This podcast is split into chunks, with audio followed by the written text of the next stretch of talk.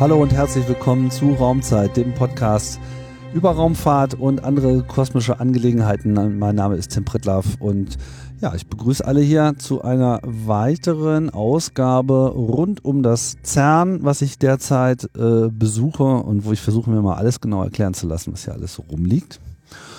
Und was hier vor allem rumliegt, sind Ringe. Mhm. Große äh, Ringe, in denen sehr viel beschleunigt wird, und das ist ja hier so ein bisschen das, äh, ja, wie soll ich sagen, das äh, ermöglichende, äh, die ermöglichende Infrastruktur, die diverse Detektoren und zahlreiche Experimente hier überhaupt erst zum Leben bringt. Und um darüber mal zu quatschen, wie das so funktioniert, begrüße ich meinen Gesprächspartner, nämlich den Alexander Huschauer. Hallo. Hallo. Herzlich willkommen bei Raumzeit. Vielen Dank, freut mich sehr, hier zu sein. Du bist, wie es so schön heißt, Staff Accelerator Physicist and Engineer in charge of the CERN Protonensynchrotron in the B E O P P S Section. Das kannst du mir jetzt gleich mal aufdröseln, was das jetzt bedeutet. Das bedeutet, dass ich im BEAMS Department arbeite. Ja. Das ist jenes Department, das eben zuständig ist für die Produktion der Strahlen mhm. am CERN. Dort in der Operations Group, also wirklich an den Beschleunigern selbst arbeite, und P S, das Protonensynchrotron. Wir sind in verschiedene Abteilungen aufgeteilt in der Operations Group ähm, für die verschiedenen Beschleuniger, und in meinem Fall bin ich eben Engineer in Charge vom Protonensynchrotron, einer der ältesten Beschleuniger, den wir hier am CERN haben, neunzehnhundertneunundfünfzig in Betrieb gegangen. Äh, schöne, komplexe Maschine und eben ein Teil der Beschleunigerkette. Genau, aber du kennst ja die ganze Kette. Und darüber wollen wir jetzt nämlich mal ein bisschen äh, reden. Und man sagt Kette, warum sagt man Kette? Weil alles hier miteinander verbunden ist. Alles ist miteinander verbunden. Die verschiedenen Ringe, wie du gesagt hast, mhm. sind über sogenannte Transferlinien miteinander verbunden, sodass wir von einem Ring zum nächsten Ring die Teilchen ähm, schicken können, mit der Idee dahinter, dass in jedem Ring die Energie der Teilchen immer höher und höher wird. Man hat da technologische, physikalische Limits, ähm, wie hoch man Teilchen in einem Ring beschleunigen kann, und deswegen braucht man wirklich so eine Kette von Beschleunigern, um dann höchste Energien, wie eben im Large Hadron Collider am Schluss der Kette, erreichen zu können. Genau, da wollen wir uns dann gleich mal auf die äh, Reise machen und mal so ein bisschen äh, rauskriegen, was es dafür denn im Detail dann alles so äh, erfordert. Jetzt will ich aber erstmal noch mal ein bisschen wissen, wie du denn äh, hier überhaupt zu der Tätigkeit äh, gekommen bist. Seit wann betreibst du denn Wissenschaft und äh, warum? Ich bin jetzt seit äh, ungefähr zwölf Jahren am CERN. Mhm. Und davor, also schulisch habe ich äh, eine technische Ausbildung gemacht. Ähm, habe damals äh, eine Ausbildung äh, in Mechatronik gemacht, äh, wie es bei uns in Österreich spezielle Schulstufen gibt, also im Prinzip noch vor der Universität. War dann immer schon technisch begeistert und natürlich viel mit Physik, Optik, Elektronik, Mechanik in Kontakt gekommen. Und dann hat mich das Studium der Physik gereizt, technische Physik an der Uni Wien, an der Technischen Uni Wien. Und äh, dort so eigentlich im Laufe der Zeit mir gedacht, okay, Grundlagenforschung eher nicht so meins, glaube ich, werde ich nie hinkommen. Mhm. Es wird mich mehr so in die Industrie äh, treiben, dann irgendwann mal. Aber dann ähm, habe ich ein paar Vorlesungen belegt im Bereich der ähm, Teilchenphysik und später dann noch eine Vorlesung im Bereich der Beschleunigerphysik. Und das war so mein, mein Einstieg, mein Einstieg hier in, ins CERN im Prinzip, weil es halt eine, ist wirklich eine coole Möglichkeit, um all diese, all diese verschiedenen, so Physik einerseits, Engineering äh, andererseits zusammenzubringen. Und gerade im Betrieb eines Beschleunigers kommt man tagtäglich mit all diesen Dingen äh, in Kontakt. Mhm. Und das ist wirklich das, was für mich den, den Reiz ausmacht. Das ist einfach, es ist wirklich, alles andere ist eine langweilige Tätigkeit. Jeden Tag äh, unterschiedliche Herausforderungen, mhm. äh, denen man gegenübersteht. Ja, und dann habe ich dann damals meine Diplomarbeit hier gemacht, bin hier geblieben für ein Doktorat äh, und bin jetzt seit zweitausendsiebzehn äh, angestellt Staff Physicist ähm, am CERN. Oder im Prinzip arbeitet es ja wirklich äh, im Kern am Betriebssystem des CERN, könnte man sagen, weil ohne äh, das System wäre hier kein Betrieb möglich. Und, absolut. Äh, ja, kann ich mir vorstellen. Es ist immer ganz interessant, so eine Disziplin zu haben, die eigentlich dann sehr viel äh, Überschneidung hat mit, mit äh, anderen Bereichen.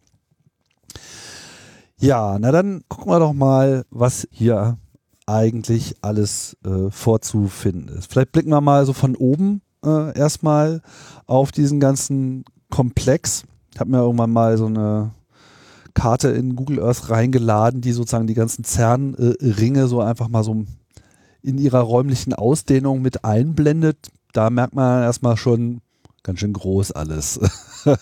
Insbesondere natürlich der große Ring, aber ist ja auch nicht der einzige. Was, was findet man sozusagen vor, wenn man jetzt diesen, diesen Bird's-Eye-View äh, auf das CERN macht? Also man findet in erster Linie ähm, verschiedene Orte. Also das CERN hat eine, äh, einen Hauptstandort, der im äh, Kanton Genf liegt, in Marin.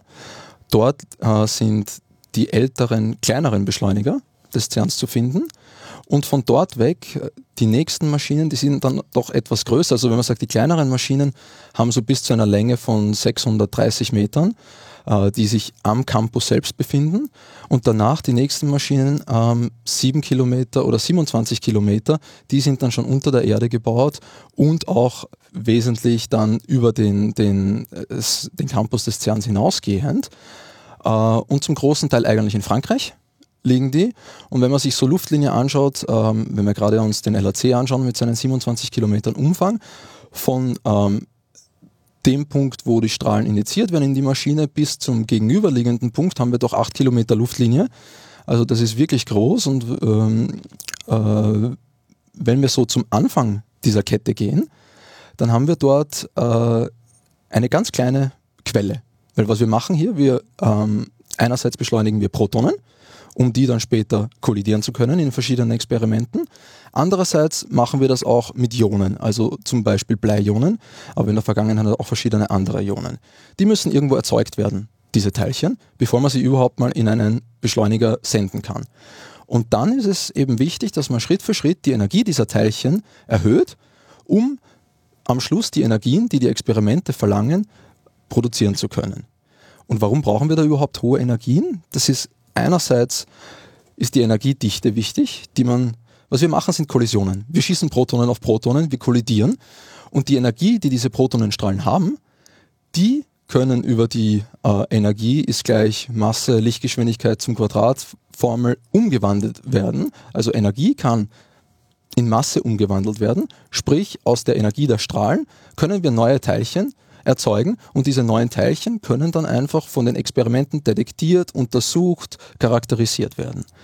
Und andererseits, äh, wenn wir so vielleicht das Band ein bisschen zur äh, Kosmologie, Astronomie spannen, da verwenden wir Teleskope, um in den Weltraum hineinzuschauen, um sich große Strukturen anzuschauen, Galaxien, Sterne, dergleichen. Was wir machen hier, ist genau das andere Ende der Größenordnung. Wir untersuchen die kleinsten Details der Materie. Und wie kommt man dorthin? Ähm, mit einem Mikroskop, mit optischem Licht, kann man sich bestimmte Teile sehr schön vergrößern. Irgendwann kommt man ans Limit. Das hängt einfach von der Wellenlänge des Lichts ab.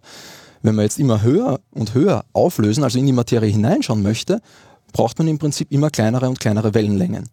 Die Wellenlänge ist indirekt proportional zur Energie. Das heißt, ich brauche extrem hohe Energien, um geringe Wellenlängen zu erzeugen und dann einfach diese kleinsten Details der Materie auflösen zu können. Und so gehen wir dann mit den Beschleunigern, die im Endeffekt nichts anderes als ein Supermikroskop sind, gehen wir wirklich hinein in den Atomkern, in die Bestandteile, die Protonen, Neutronen, die Quarks und all die Teilchen, die man dann noch erzeugen kann in Kollisionen. Ich fand es interessant, dass du von dem Ring als Maschine gesprochen hast, mhm. weil das muss man sich halt auch klar machen. Man denkt halt erstmal so, ja, Beschleunigerring, da ist halt so ein Tunnel, da fliegt das rum. Das machen ja die Teilchen jetzt nicht von alleine, sondern im Prinzip sprechen wir wirklich von einer äh, ja, siebenundzwanzig Kilometer langen Maschine, die also wirklich die, über die gesamte Strecke in irgendeiner Form Technik äh, bereithält, um äh, letzten Endes das durchzuführen.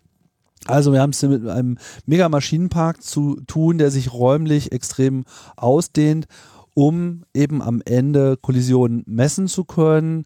Die anderen Sendungen, die ich hier mache, werden sich also im Detail den einzelnen Detektoren äh, widmen, der ja hier mehrerlei installiert sind. ALICE, ATLAS, C M S und äh, das L H C b.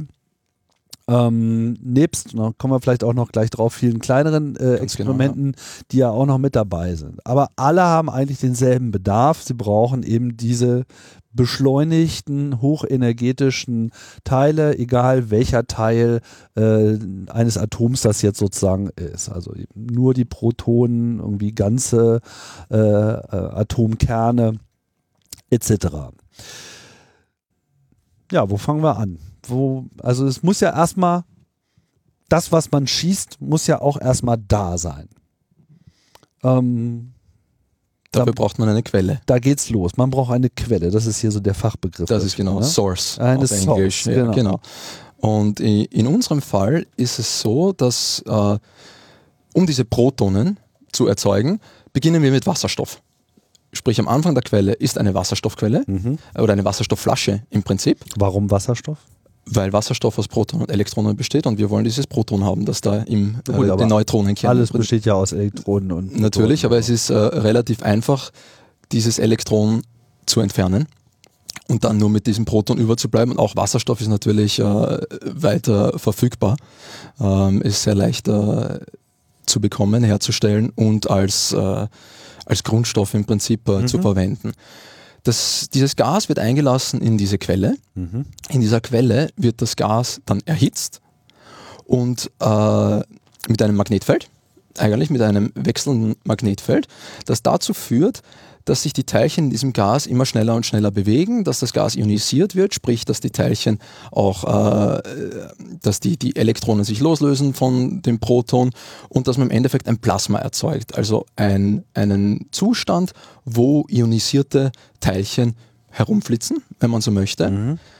Und in dem ersten Teil unserer Kette ist es aber so, dass wir gar noch nicht das Proton verwenden, sondern ein negativ geladenes Wasserstoffatom.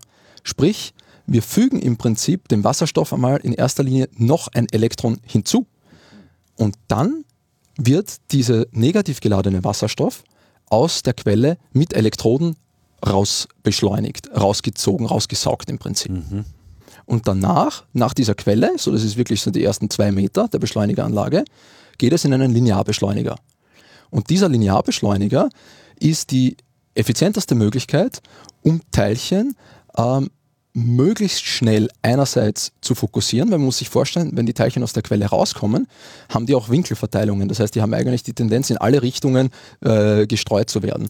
Jetzt möchte man die transversal, also horizontal und vertikal, möglichst fokussieren, aber gleichzeitig sie nach vorne beschleunigen, also ihnen mehr Energie geben. Mhm. Und das passiert in erster Linie in einem sogenannten R F Q, Radio Frequency Quadrupol. Radio hochfrequenter Quadrupol.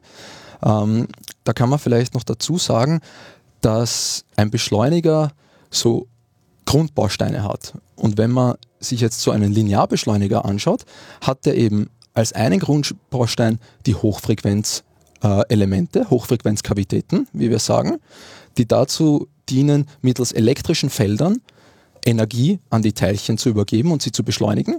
Und andererseits gibt es Quadrupole, die sind magnetischer Natur, das heißt, wir haben ein, magnetisch, ein magnetisches Quadrupolfeld, das dazu dient, die Teilchen zu fokussieren, horizontal und transversal dafür zu sorgen, dass die eben nicht auseinanderlaufen und im Endeffekt verloren gehen. Die werden sozusagen durch Magnetfelder so eingerahmt und in, genau. in, in, in, genau. Spur, in Spur gesetzt. Alles passiert natürlich in einer Vakuumkammer, mhm. weil wir möglichst wenig Kollisionen mit dem Restgas haben möchten, um die Anzahl der Teilchen relativ hoch zu halten. Dementsprechend äh, bewegen sich die Teilchen in einer Vakuumkammer und außen herum sind eben diese magnetischen Felder und teilweise gibt es dann ähm, Öffnungen in den Vakuumkammern, wo eben diese elektrischen Felder wirken und die Teilchen beschleunigen können. Ich habe jetzt noch nicht so ganz verstanden, warum man jetzt erstmal noch ein Elektron hinzufügt und dann aus dieser Quelle diese, äh, wie nennt man das dann, wenn äh, das Proton mit zwei Elektronen äh, versorgt ist? Das negativ geladene Wasserstoffatom. Das negativ geladene Wasserstoffatom. Das ist ja eigentlich nicht das, was wir auf die Reise schicken wollen. Warum wird denn das rausgezogen? Noch nicht. Wir hatten auch ähm, bis zweitausendachtzehn haben wir rein Protonen beschleunigt. Und zwischen zweitausendneunzehn und zweitausendzwanzig gab es hier ein Upgrade-Programm, wo viele der Beschleuniger in ihrer ähm, Leistungsfähigkeit verbessert wurden. Und einer der Schritte war eben, diesen neuen Linac, diesen neuen Linearbeschleuniger zu installieren, der H-, negativ geladene Wasserstoffatome, ähm, äh, beschleunigt. Und das ist dazu da, dass man dann eigentlich im nächst, in der nächsten Maschine, der erste Ringbeschleuniger ist, die Teilchendichte erhöhen kann und somit eine größere Anzahl von Teilchen in einer kleineren Fläche zusammenpacken kann, weil das ist das, was im Endeffekt bei Experimenten wie beim L H C zählt. Es ist, dass man möglichst viele Kollisionen zusammenbekommt. Und wie bekommt man mehr und mehr Kollisionen zusammen? Indem man einerseits die Anzahl der Teilchen erhöht oder andererseits die Strahldimensionen verkleinert, damit, wenn man sie aufeinander schießt, möglichst viele Teilchen miteinander kollidieren. Mhm. Ja? Das heißt, wir gehen dann durch diesen Linac, wo Stück für Stück die Energie der Teilchen erhöht wird mit verschiedenen Kavitäten, verschiedenen Arten von Kavitäten. Und äh, am Ende der Quelle haben wir zum Beispiel fünfundvierzig Kiloelektronenvolt an Energie. Das heißt, die Quelle hat äh, fünfundvierzig Kilovolt, und wenn die, äh, die Ladung da durchgeht, dann spricht man davon, dass die Teilchen auf fünfundvierzig Kiloelektronenvolt äh, beschleunigt wurden. Im Prinzip, wenn man sich äh, eine Batterie hernimmt, Ähm, mit einem Volt, ein Teilchen, das von einem Volt beschleunigt wird, hätte am Ende ein Elektronenvolt. Und das sind diese ähm, Energieskalen, die wir am CERN verwenden, um unsere Beschleuniger zu definieren, ähm, welche Größenordnungen von Energien die im Prinzip den Teilchen geben können.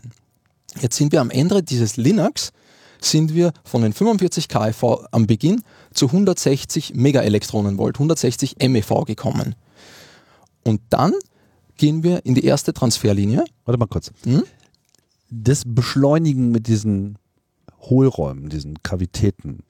Was genau beschleunigt denn jetzt diese Elemente? Also was führt dazu, dass sie schneller unterwegs sind? Weil da muss ja irgendwie Energie übertragen werden. Und jetzt nur so ein Magnetfeld daneben halten allein reicht ja nicht. Das ist zum Ablenken vielleicht ganz äh, gut und zum Ausrichten, aber da wird man ja noch nicht automatisch schneller von. Da wird man überhaupt nicht schneller ja. davon, ganz genau. Ähm, deswegen braucht man elektrische Felder. Mit Magnetfeldern können wir die Teilchen manipulieren. Mhm. Wir können sie eben fokussieren oder auch auf Kreisbahnen lenken. Ähm, aber dann brauchen wir elektrische Felder, um wirklich die Energie der Teilchen erhöhen zu können. Äh, sprich, man muss sich das so vorstellen, dass wir ähm, oszillierende elektrische Felder haben und die Teilchen im Prinzip angesaugt werden von diesem äh, elektrischen Feld, wenn es die richtige Polarität hat, je nachdem welche Ladung. Äh, sprich, wir haben einen negativ geladenen Wasserstoff, der wird von einem positiven elektrischen Feld angezogen. Danach wird das umgepolt, sodass das Feld negativ wird, wenn das Elektron oder wenn das geladene Teilchen vorbei ist und dann wieder abgestoßen wird. Ja. Und so müssen wir schön synchronisiert Stück für Stück entlang des Beschleunigers dafür sorgen, dass diese ähm, äh, Polaritäten der Felder immer so sind, dass wir im Endeffekt eine kontinuierliche Beschleunigung entlang der Maschine also erhalten. Also im Prinzip wie, wie bei einer Schaukel, wo man dann auch im richtigen Moment äh, sozusagen sein Anstupst. Gewicht so auch, ja, oder sein Gewicht ja. so verlagert, dass man dann immer genau schiebt, wenn man es braucht und sich nach vorne verlegt zurück und dadurch quasi die eigene Bewegungsenergie, also wenn man sie richtig timet, auf die Schaukel überträgt und dann schaukelt es immer, immer schneller. Ganz genau. Und wenn man sie falsch timet, dann bleibt das Teilchen stehen. Ja. Mhm. Okay. Verstehe. Und das machen diese Hohlraum... Hoch- Hochfrequenzkavitäten. Hochfrequenz. Kavitäten. Weil sie eben mit sehr hohen Frequenzen arbeiten. Mhm. In dem Linac zum Beispiel mit dreihundertfünfzig Megahertz mhm. ähm, oszilliert dieses, äh, dieses elektrische Feld dann. Aber wie synchronisiert sich denn dann dieses elektrische Feld? Da muss man ja, muss man ja quasi sehr genau wissen, wie schnell das Teilchen schon Absolut. Ist. Absolut. Muss man das messen oder ergibt sich das? Das ist äh, im Linac ist das ein Teil des, äh, des Designs der Maschine. Mhm. Ähm, Man muss sagen, im Prinzip gibt es da einen sogenannten Drift-Tube-Linac. Das heißt, die Teilchen fliegen durch äh, kleine Röhrchen, in denen sie abgeschirmt werden von dem elektrischen Feld. Und währenddem sie abgeschirmt werden, wird das Feld umgepolt, so dass, wenn das Teilchen am Ende dieser Röhre herauskommt, es genau wieder beschleunigt wird, weil das Feld die richtige Polarität hat. Dann gibt es aber jetzt nicht nur eine so eine Röhre in so einem Linearbeschleuniger, es gibt viele. Und die Teilchen werden schneller und schneller und schneller. Die Frequenz dieses elektrischen Felds bleibt aber konstant. Dementsprechend müssen diese Röhren, in dem die Teilchen abgeschirmt werden, auch immer länger und länger werden. Also im Inneren so eines Drift-Tube-Linacs. Ja? Und ja, so ist das eine Anordnung von so verschiedenen Röhren, wo dazwischen dann Beschleunigung stattfindet. In einem Linearbeschleuniger. In, einer, äh, in einem Kreisbeschleuniger sieht das Ganze wieder ein bisschen anders aus. Okay. Okay, aber der Linearbeschleuniger ist jetzt sozusagen erstmal dafür da, die Source erstmal anzuzapfen, überhaupt erstmal die Teilchen, die man haben will, die man beschleunigen möchte, rauszunehmen und dann eben über diese Methodik äh, erstmal auf so eine Grundgeschwindigkeit zu bringen und nicht nur das, sondern auch gerade auszurichten, dass sie einfach eine klare äh, Richtung haben und das sowohl in horizontaler als auch in vertikaler Sicht, also man weiß, wo man hinschießt und man weiß, wie schnell man äh, schießt und wo der Strahl sich befindet und dann kann es eigentlich erst so richtig losgehen. Und man weiß auch, welche Größe der Strahl hat, das ist wesentlich nachher für die Experimente und welche Energie. Also das natürlich geht mit der Geschwindigkeit einher. Aber nicht alle Detektoren schreien ja jetzt nach äh, Wasserstoffatomen äh, oder beziehungsweise nach Protonen. Aber der Großteil, sagen wir mal, also wir haben eben den Großteil des Jahres am CERN machen wir Protonenphysik. Ja, äh, wir machen meistens am Ende des Jahres haben wir einen Monat äh, Ionenphysik, wo wir dann Bleionen verwenden, aber den Rest des Jahres machen wir eigentlich immer Protonenphysik. Natürlich ist es dann so, dass die Experimente selbst nicht unbedingt die Protonen brauchen, aber aus den Protonen werden eventuell Sekundärteilchen erzeugt, die dann wirklich von den Experimenten verwendet werden. Und das Blei, wo kommt das her? Das kommt aus einer anderen Quelle. Mhm. Also im Prinzip gibt's, äh, es gibt es diese Wasserstoffquelle, es gibt eine Bleiquelle mit einem anderen Linac. Dort funktioniert das ein bisschen anders. Da gibt es so, so, äh, so ein kleines Stück äh, zehn Gramm schwer Blei, das aufgeheizt wird, ähm, wo dann diese Bleiatome eben in eine Kammer hineinkommen.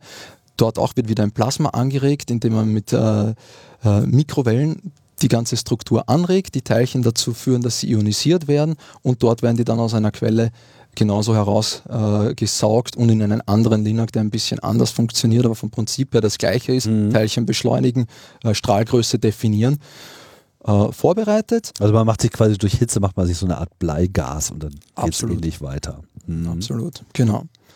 Und am Ende dieser Linearbeschleuniger gibt es dann eine Transferlinie, die jeweils zu dem ersten Ringbeschleuniger die Teilchen bringt. Mhm. Und wenn wir zurückgehen zu der Protonenkette, dann äh, ist nach dem Linac vier, der eben unser erster Beschleuniger ist, der diesen Wasserstoff beschleunigt. Wenn er der erste ist, warum heißt er dann vier? Ja, weil es davor eins, zwei gab. drei ist, ist der für die Ionen und vier ist der neue, der jetzt eben zweitausendneunzehn äh, quasi in Betrieb genommen okay, wurde. Also die neueste Version sozusagen, ja, genau. Der Linac. Mhm. Und dann gehen wir hinein in den Booster, den Protonensynchrotron Booster, der die erste kreisförmige Maschine ist. Äh, unsere Kreisbeschleuniger, die nennen wir Synchrotron. Das sage ich dann auch nochmal dazu vielleicht, äh, warum genau. Also gehen wir zu den Bestandteilen, die wir brauchen. Beim Linac hatten wir jetzt schon die Hochfrequenzkavitäten und Quadrupole zum Fokussieren. Ähm, ein wesentlicher Bestandteil für einen Ringbeschleuniger fehlt uns jetzt noch, das sind die Dipolmagnete. Dipolmagnete haben ein konstantes magnetisches Feld. Und geladene Teilchen in einem Dipolmagnet werden auf eine Kreisbahn gelenkt. Und das ist eben das, was es uns ermöglicht, die Teilchen im Kreis zu senden, in sogenannten Synchrotrons, in diesen Kreisbeschleunigern. Und äh, mit diesen Quadrupolmagneten kommt es auch in diesen Maschinen zur transversalen Fokussierung. Und dann gibt es eben noch genauso Hochfrequenzkavitäten in den Maschinen, die auch dort dazu führen, dass die Teilchen beschleunigt werden. Es ist ein großer Unterschied aber zum Linac, weil beim Linac gehen diese Teilchen durch, zum Beispiel beim Linac vier, sechsundachtzig Meter einmal durch. Die werden einfach einmal beschleunigt und dann äh, ist die Beschleunigung dort erledigt. Bei dem Kreisbeschleuniger nützt man jetzt aus, dass man wesentlich kleinere elektrische Spannungen hat, äh, kleinere Beschleunigungen bekommt, aber dafür eben oftmals im Kreis geht. Und jedes Mal, wenn das Teilchen vorbeikommt, wenn es im Kreis geht, wird es mehr und mehr und mehr beschleunigt. Wenn es jetzt mehr beschleunigt wird, sagen wir auch, dass es äh, äh, im Prinzip äh, more rigid wird, rigider, und äh, es lässt sich, äh, also die Ablenkung in einem gleichbleibenden Magnetfeld wird immer weniger und weniger. Um ein Teilchen, das immer höher und höhere Energie bekommt, weiterhin auf einer gleichen Kreisbahn halten zu können, muss man auch das Magnetfeld der Dipole nach oben fahren, mhm. so damit eben Der Kreisbeschleuniger hat eben eine Vakuumkammer und die Teilchen müssen idealerweise im Zentrum dieser Vakuumkammer bleiben. Wenn sie davon zu weit ausgelenkt werden, dann werden sie irgendwann die Kammer treffen und dann sind sie weg. Ja? Mhm. Und deswegen heißen die Maschinen Synchrotron, weil synchron mit der Beschleunigung muss man das Magnetfeld der Dipole und im weiteren Sinne auch der Quadrupole erhöhen, damit man die Teilchen auf der gleichen Kreisbahn halten kann. Und die erhöht man, indem man da mehr Strom reinschickt? Für die, für die Magnete, ganz ja. genau. ganz mhm. genau, genau. Ähm, konventionelle Magnete, Eisenmagnete, die, ähm, die wir hier verwenden, die gehen so bis eins Komma zwei Tesla äh, Magnetfeld hinauf. Das sind Normalleitende dann. Ähm, und wenn man dann an den L H C schaut, dann verwenden wir dort eben supraleitende Magnete, wo wir acht Komma drei Tesla Magnetfelder erzeugen können, die mit konventionellen Eisenmagneten nicht mehr erreichbar sind. Also das mit dem Ring ist ja eigentlich eine ganz, ganz pfiffige äh, äh, Nummer, weil ähm, sonst müsste man es ja quasi einmal um die Erde äh, schicken. Wäre auch ganz schön, wäre man ein echt toller äh, äh, Ring, aber kriegt man irgendwie nicht so richtig äh, gebaut. Ähm, heißt aber auch, wenn man es einmal in den Ring reinschickt, dann möchte man es ja auch irgendwann aus dem Ring wieder rauskriegen. Ähm, da gibt es ja dann sozusagen eine, eine Kreuzung. Da muss ja dann irgendwo auch mal eine Weiche äh, gestellt werden.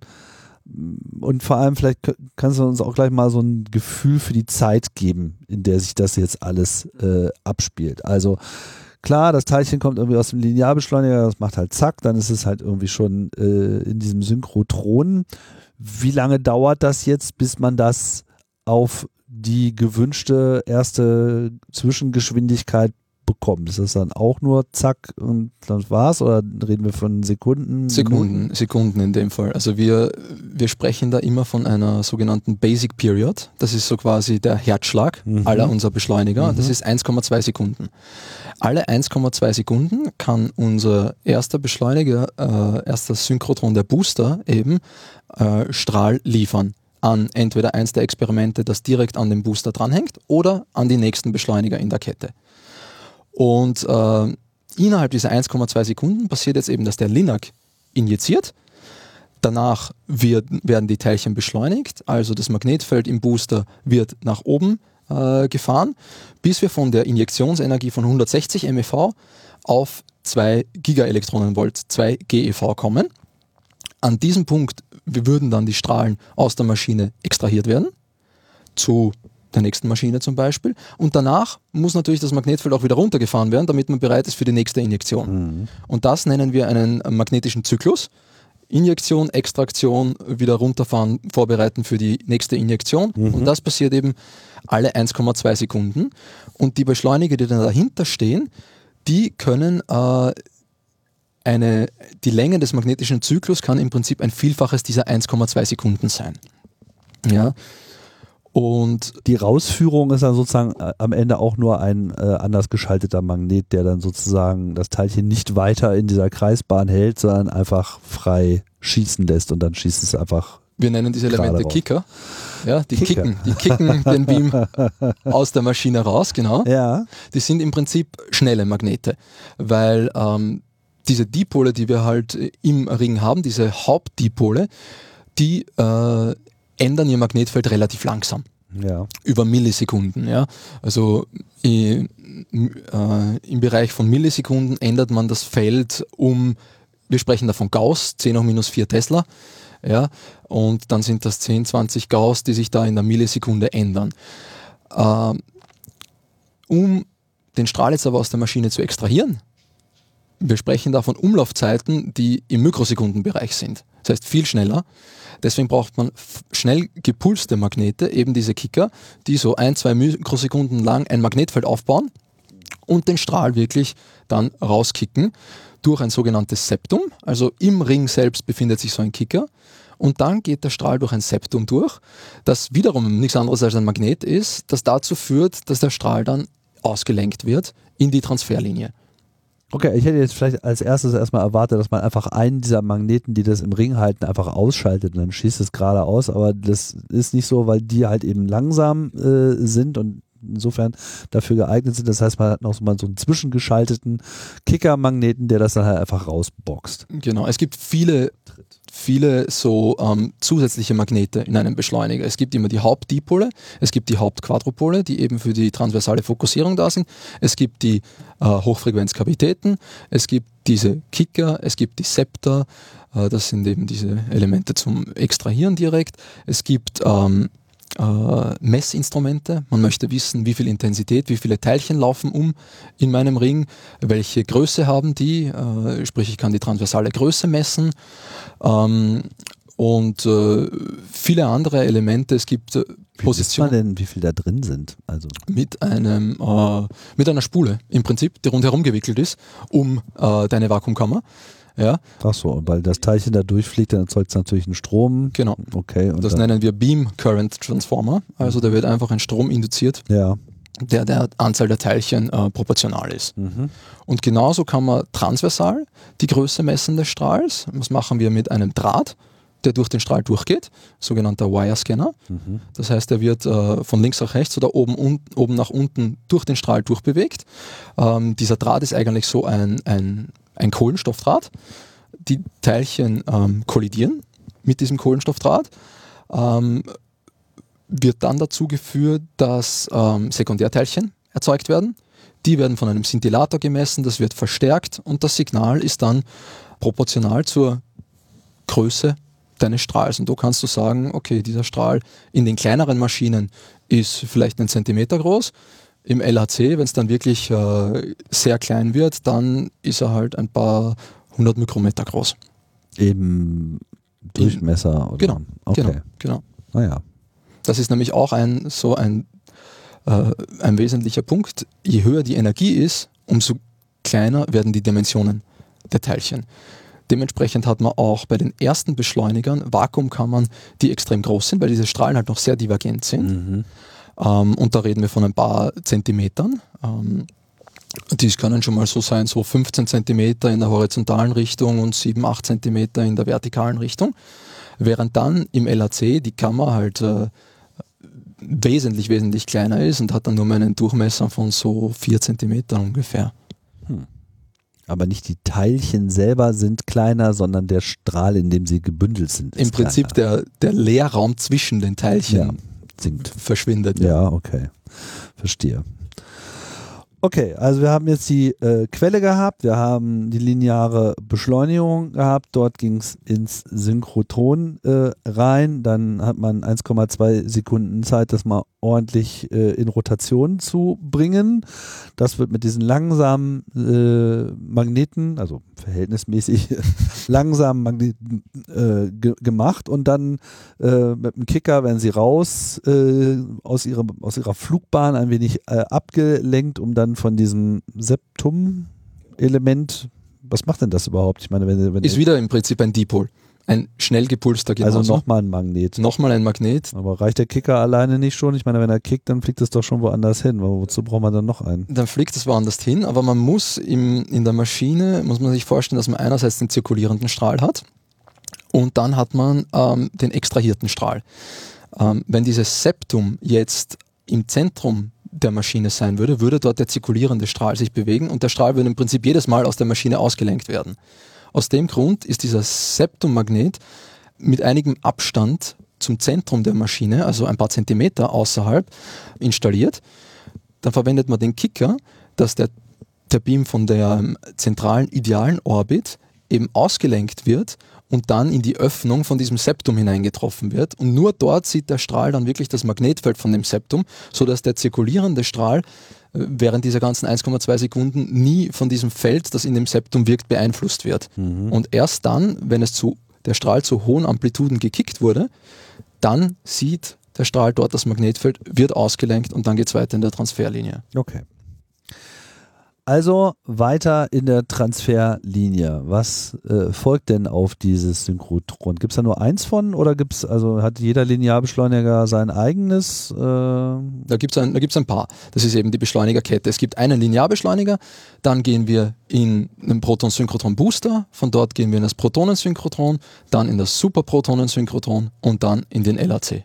Okay, also es gibt im Prinzip eine Kaskade von mehr oder weniger ähnlich aufgebauten Dingern, die aber unterschiedliche Größen, andere Magnete, andere Dimensionierungen haben und dabei immer wieder die Energie weiter steigern. Genau, im so Pi mal Daumen ist so ein Faktor zehn äh, Energieerhöhung pro Maschine möglich. Okay, und wie groß sind diese einzelnen Synchrotrone dann so im Durchmesser? Also ähm, man hat äh, vom der, der Booster hat einen Radius von fünfundzwanzig Metern mit einer Länge von hundertsiebenundfünfzig Meter dann. Der P S sechshundertachtundzwanzig Meter Länge, S P S sieben Kilometer und L H C dann siebenundzwanzig Kilometer Länge. Und zum Beispiel, wenn man sich den P S hernimmt mit einem Radius von hundert Metern und den Protonensynchrotron Booster mit einem Radius von fünfundzwanzig Metern, da sieht man genau da, dass da eben ein Faktor vier dazwischen ist, weil in den, in den Anfängen des CERNs gab es den Linac, der direkt in den P S injiziert hatte, und zwischen dann irgendwann in den siebziger Jahren, um die Energie zu boosten, wurde der Booster dazwischen geschaltet. Und äh, der hat dann eben dazu geführt, dass die, äh, die, die Strahlen, die in den P S injiziert werden, höhere Energie haben, als sie ursprünglich vom Linac hatten. Und das erlaubt einem, äh, höhere Dichten, höhere Strahldichten äh, zu erzeugen, also mehr Teilchen in kleinerer Fläche, um dann äh, effizientere Experimente durchführen zu können. Mhm. So. Das waren jetzt vier Synchrotrone, die wir äh, aufgezählt haben. Ganz genau. Aber der Booster gehört jetzt nicht dazu. Doch, doch. Booster, ah, Booster P S, ist der erste. S P S P S und L H C. Okay. Okay. Booster, P S, S P S, L H C. Jetzt kriegst du langsam auf die Kette hier im wahrsten Sinne des Wortes. Ähm, und es folgt auch nur noch Synchrotron auf Synchrotron. Also die Verbindung ist sozusagen dann unmittelbar. Vom Booster geht, fliegt es auch direkt in den nächsten Ring rein. Jeder dieser Beschleuniger hat zusätzlich seine experimentelle ähm, Zone, Experimental Area nennen wir das, mhm. wo genauso Physikexperimente durchgeführt werden. Also einerseits kann der Strahl zur nächsten Maschine kommen, andererseits kann der Strahl zu diesen Experimenten direkt ausgelenkt werden. Und da, also für Experimente, die jetzt nicht so viel Energie brauchen. Ganz genau, ganz mhm. genau. Gibt es verschiedenste, eben je nach Energiebedarf sind sie dann an einem anderen Beschleuniger angesiedelt mhm. und da, die nennt man äh, Fixed-Target-Experimente, sprich man schießt den Strahl auf ein feststehendes Ziel, ein Metallblock in der Regel, und dahinter werden Sekundärstrahlen erzeugt, und je nachdem welches Experiment dort angeordnet äh, ist, filtert es dann die Sekundärteilchen aus, die benutzt werden für das jeweilige Experiment, und macht dann damit weitere äh, Untersuchungen. Oder der Strahl geht eben weiter zum nächsten Beschleuniger, wo einfach die Energie erhöht wird, und dann geht es weiter zum nächsten oder eben zu der anderen Experimental Area. Mhm. Das kann man sozusagen je nach Experimentbedarf äh, entsprechend timen, dass man weiß, so hier, jetzt muss man da äh, genau. was machen, und jetzt brauchen wir so genau. in dem Großen.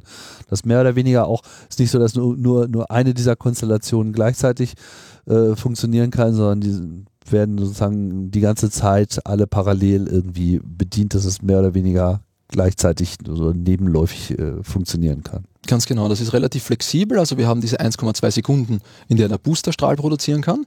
Ähm, dann geht der Strahl zum Beispiel zum P S weiter und äh, kann dort äh, innerhalb von eins Komma zwei Sekunden wiederum extrahiert werden, ausgelenkt zu einem der Experimente. Zum Beispiel gibt es äh, n_TOF, Neutron Time of Flight, wo Neutronenphysik gemacht wird, oder es ist nicht immer im P S dann eins Komma zwei Sekunden, manchmal muss man auch, um die Energie weiter zu erhöhen, äh, zwei Komma vier Sekunden oder drei Komma sechs Sekunden machen, also diese Basic Period von eins Komma zwei Sekunden einfach zusammenpacken mhm. in längere magnetische Zyklen, und dann kann man Strahl weitersenden, zum Beispiel zu äh, unserer Äh, Antimateriemaschine, dem Antiproton Decelerator, oder zum Superprotonensynchrotron, wo dann im Weiteren die Strahlen zum äh, L H C, äh, für den L H C produziert werden. Aber das geht eben relativ flexibel. Also einmal gibt es einen Strahl für n_TOF, einmal gibt es einen Strahl für A D, einmal gibt es einen Strahl zum S P S. Danach hat wieder nur der Boosterstrahl und schickt das zu seiner Facility, die ist die ISOLDE Facility, wo ähm, Isotope und exotische ähm, Atomkerne untersucht werden, und das ist relativ flexibel, und all das äh, wird immer und wieder abgespielt in einer Konstellation, die wir Supercycle nennen. Also man hat zum Beispiel eine Programmierung von zwanzig verschiedenen magnetischen Zyklen, die werden abgespeichert, da gibt es das äh, Haupt-Timing-System, das ist dafür zuständig, dass all diese Dinge eben der Reihe nach abgespielt werden, und nach dreißig Sekunden beginnt es wieder vom Neuen und die gleichen User bekommen wiederum ihren Strahl.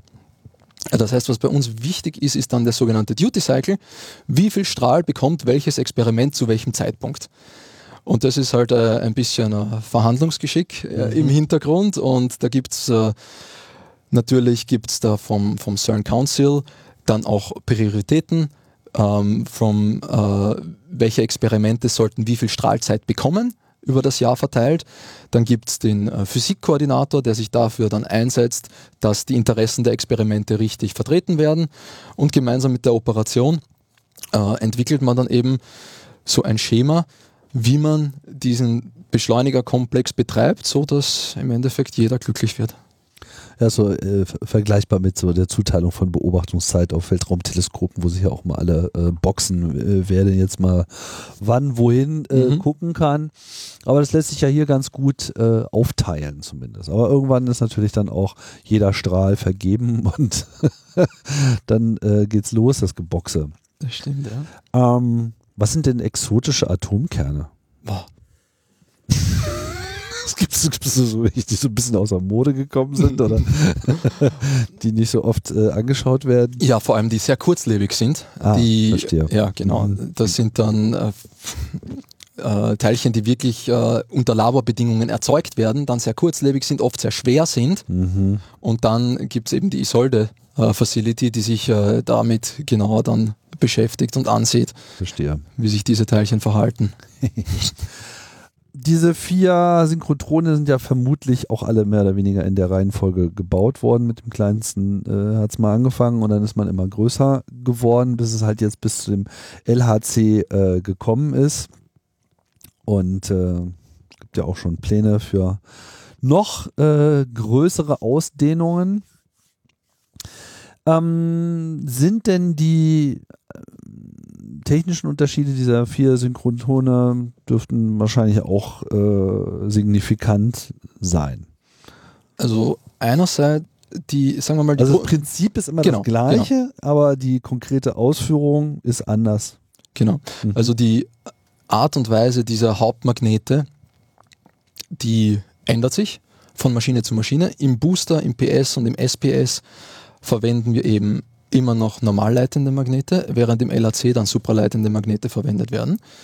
Die Energie, die maximale Energie, die man erreichen kann in einer Maschine, hängt eben ab von dem maximalen Magnetfeld, das man erreichen kann, und von dem Durchmesser der Maschine. Ja, dementsprechend braucht man, um zu den höchsten Energien zu kommen, große Tunnel. Warum ist denn der Durchmesser entscheidend? Man könnte doch im Prinzip sagen, es kann sich ja die ganze Zeit im Kreis drehen, wird immer schneller. Aber irgendwann, das ist eben das Prinzip des Synchrotrons, sie werden immer energetischer und energetischer. Wenn das Magnetfeld nicht mehr mitfahren kann, dann kannst du sie irgendwann nicht mehr auf der Kreisbahn halten. Hm. Und deswegen mit normalen Leitern... die Krümmung reduzieren sozusagen, damit man es überhaupt noch halten kann, trotz höherer Energien. Okay. Ganz genau. Mhm. Verstehe. Und äh, wenn wir dann vielleicht äh, ein bisschen zur Supraleitung gehen, zum, äh, zum L H C... Das ist nur dort so. Das ist nur, es gibt verschiedenste kleinere Installationen, wo einzelne Magnete äh, supraleitend sind am CERN, aber wirklich am L H C sind die Hauptmagnete wirklich supraleitend. Also da gibt es eintausendzweihundertzweiunddreißig Dipole, die installiert sind. Jeder ist äh, fünfzehn Meter lang und die sind supraleitend. Sprich, da ist nicht mehr das Eisen dafür zuständig, dass die magnetische Feldlinienverteilung vorgegeben wird, sondern diese supraleitenden Kabel, die im Inneren der Dipole angeordnet sind, sind auf eine bestimmte Art und Weise angeordnet, dass eben ein Dipolmagnetfeld entsteht. Mhm. Und äh, um in diesen supraleitenden Zustand zu kommen, muss man die Magnete kühlen. Weil äh, im, im Falle vom L H C äh, wird der betrieben bei minus zweihunderteinundsiebzig Grad Celsius, bei eins Komma neun Kelvin. Äh, und äh, diese Kabel, die da verwendet werden, die sind aus Niobium-Titan. die eben unterhalb äh, einer bestimmten Temperatur supraleitend werden, mhm. was eben heißt, dass sie ihren elektrischen Widerstand verlieren und dass hohe Ströme, so wie im L H C, bis zu zwölftausend Ampere ungehindert fließen können. Aber dafür muss diese Supraleitung eben permanent aufrechterhalten werden. Was heißt, diese äh, Magnete müssen mit flüssigem Helium gekühlt werden, äh, um eben auf eins Komma neun Kelvin äh, Arbeitstemperatur gehalten zu werden. Da kann man sich schon vorstellen, dass da eine riesige Infrastruktur dahinter steckt, um dieses Helium äh, zur Verfügung zu stellen, abzukühlen, in die Magnete zu bringen und die Magnete runterzukühlen. Ist flüssiges Helium nicht auch so total ätzend, dass man das überhaupt im Tank behält? Also das kriecht doch auch überall durch, oder? Es gibt dann natürlich, wir sprechen da von einer Cold Mass, das ist jener Teil des Magneten, der kalt ist, der gekühlt wird, und der muss natürlich äh, bestens abgeschirmt sein gegenüber der Außenwelt. Das ist dann in seinem sogenannten Kryostat. Da gibt es eine, äh, eine riesige Infrastruktur für die Kryotechnik. Ähm, und man muss natürlich aufpassen zwischen den Verbindungen der Magneten, dass alles extrem dicht ist, äh, dass dort das äh, Helium dann auch nicht äh, irgendwo entweichen kann. Weil das tut es gerne, ne? Das ja, ich meine, es ist natürlich auch... Äh, Es ist in unserem Interesse, es nicht entweichen zu lassen. Klar. Das ist natürlich eine hundertfünfzig Tonnen vom Helium sind am CERN gespeichert und in Verwendung, rein für den L H C. Das ist natürlich ein, ein riesiger Speicher, der auch einiges dann äh, an Geld bindet, sage ich mal. Und äh, dementsprechend muss man da wirklich effizient sein, dass das wiederverwendet wird. Aber wodurch wird diese Kühlung realisiert? Also was?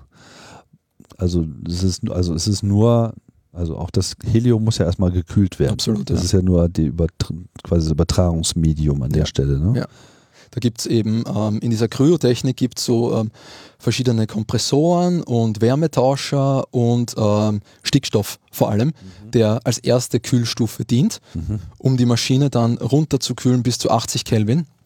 Und ab dann erst übernimmt das Helium auch äh, die, die weitere Kühltätigkeit, äh, sage ich mal. Und es ist vor allem, wenn man sich denkt, dass man diese Maschine von Raumtemperatur runterkühlen muss, so um minus zweihundertsiebzig, äh, auf minus zweihundertsiebzig Grad, dann kommt es dann natürlich auch zu extremen mechanischen Änderungen. Also im Endeffekt äh, verkürzt sich so ein L H C-Magnet beim Abkühlen um bis zu vier Zentimeter. Der ist wie groß normalerweise? Der ist eben so fünfzehn Meter lang. fünfzehn Meter und wird vier Zentimeter groß. Also über die ganze Maschine sprechen wir da schon von mehr als fünfzig Metern dann. Ja. ja. Und das muss ausgeglichen werden, auch von diesen, ähm, von diesen Flanschen oder Bellows, äh, die eben flexibel gestaltet werden müssen äh, zwischen den verschiedenen Magneten, damit dort äh, diese Längendilatation eben abgefangen werden kann. Ähm...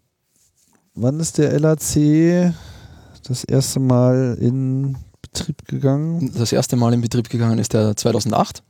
Mhm. Und äh, dann gab es einen kleinen Stopp zweitausendacht bis zweitausendneun. Weil mit den Magneten was schiefgelaufen ist. Genau, da ist in der ersten Phase, während einer Testphase, ein bisschen was schiefgelaufen. Und äh, im Prinzip ist es, gab es da... Da warst du aber noch nicht hier, oder? Da war ich noch nicht hier, ne? Ja. Ich bin seit zweitausendelf hier. Mhm. Aber da gab es einen... Im Prinzip gab es einen elektrischen Kurzschluss in der Verbindung zweier Magnete. Ja. Das hat dazu geführt, dass es dann einen Lichtbogen gab, der genau diese Verpackung des Heliums dann mal durchtrennt hat. Das Helium dann begonnen hat, dort auszutreten. Und äh, eigentlich sind die Magnete, haben schon äh, Sicherheitsvorkehrungen dafür eingebaut, dass sowas passiert. Aber das waren einfach Unmengen von Helium, die da ausgetreten sind. Ähm, die waren, diese ganzen Ventile, die da existieren, die waren nicht dafür ausgelegt. Und dementsprechend hat es dann eine, eine riesige Druckwelle in der Maschine gegeben, als dieses äh, flüssige Helium dann gasförmig geworden ist, durch diese Ventile austreten wollte, nicht, äh, der, der Druck sich immer weiter aufgebaut hat in diesem Kryostaten. Und dann hat es einfach dazu geführt, dass longitudinal entlang der Maschine äh, eine extreme Druckwelle sich ausgebreitet hat und große Teile der Maschine einfach zerstört hat. Mhm. Und da mussten dann auch so äh, bis zu fünfzig Magnete ausgetauscht werden, was dann zu einem Stopp von einem Jahr geführt hat. Das Sicherheitssystem wurde überdacht und seitdem laufen wir dann auch wieder ohne Probleme.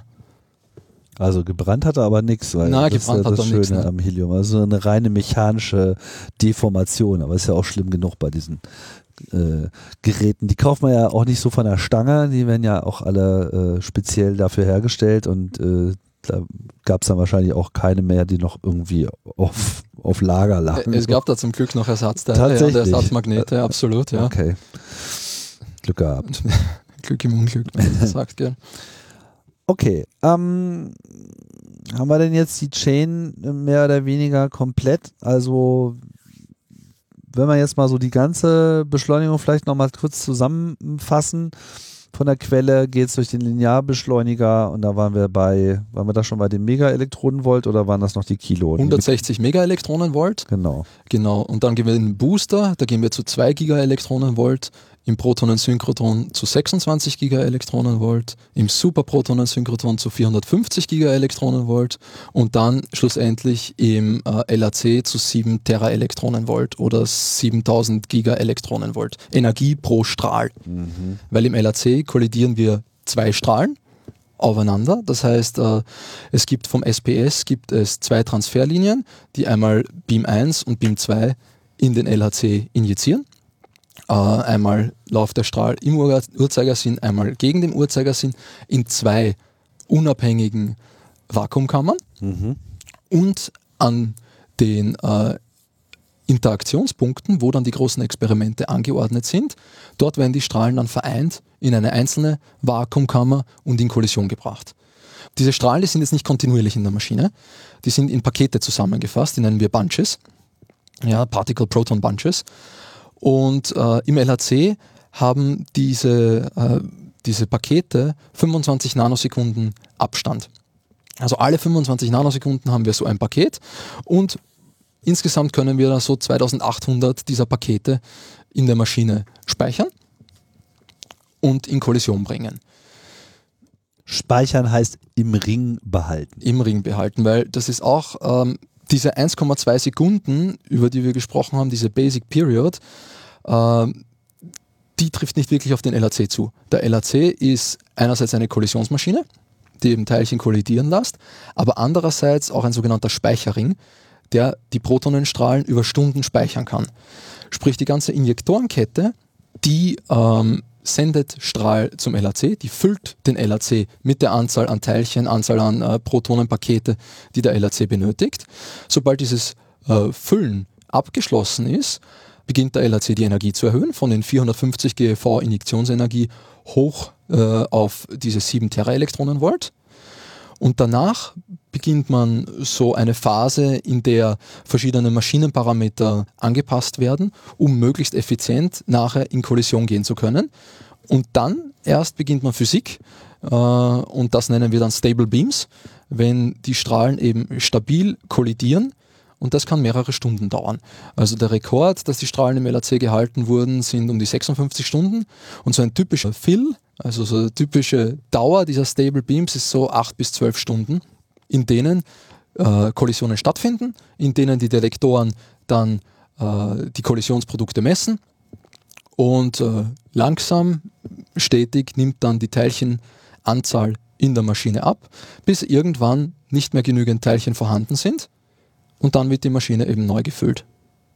Mhm. Das heißt, man...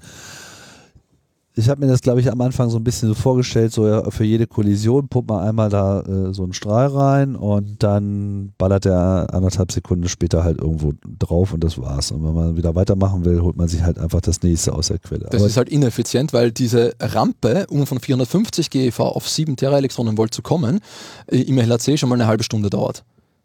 Aha, okay, ja, das wäre meine nächste Frage gewesen, wie lange das eigentlich dauert. Eine halbe Stunde, bis man wirklich auf die maximale Geschwindigkeit kommt. Genau, auf der maximalen Energie ist, ja. Okay, das heißt, wie viel davon wird in den einzelnen vier, der vier Ringe sozusagen drauf verwendet? Dieses, dieses Füllen, das dauert ungefähr eine halbe Stunde. Oder sind die alle im Prinzip gleichzeitig im Betrieb, die Ringe? Die sind alle immer gleichzeitig im Betrieb. Die Strahlen für den L H C werden durch die komplette Kette durchgesendet. Ja. In den L H C injiziert. Aber wir können immer nur eine bestimmte Anzahl von Teilchenpaketen erzeugen in den Injektoren.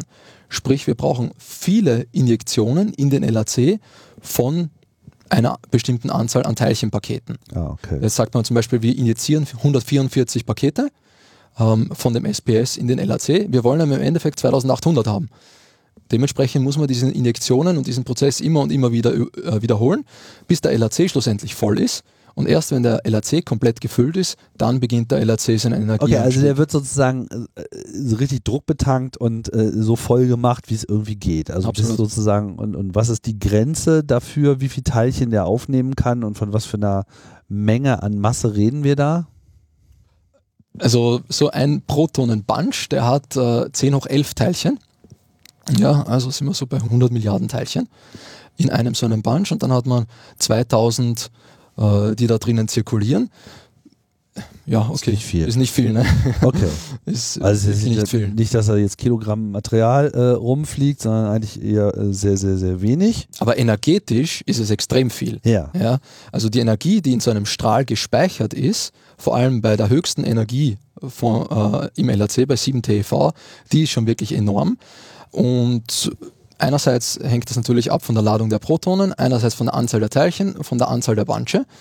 Und äh, da kann man dann schon sagen, dass wir so fünfhundert Megajoule an Energie in einem Strahl speichern, was dann auch gefährlich für die Maschine werden kann. fünfhundert Megajoule kann man so eine Tonne Kupfer schmelzen.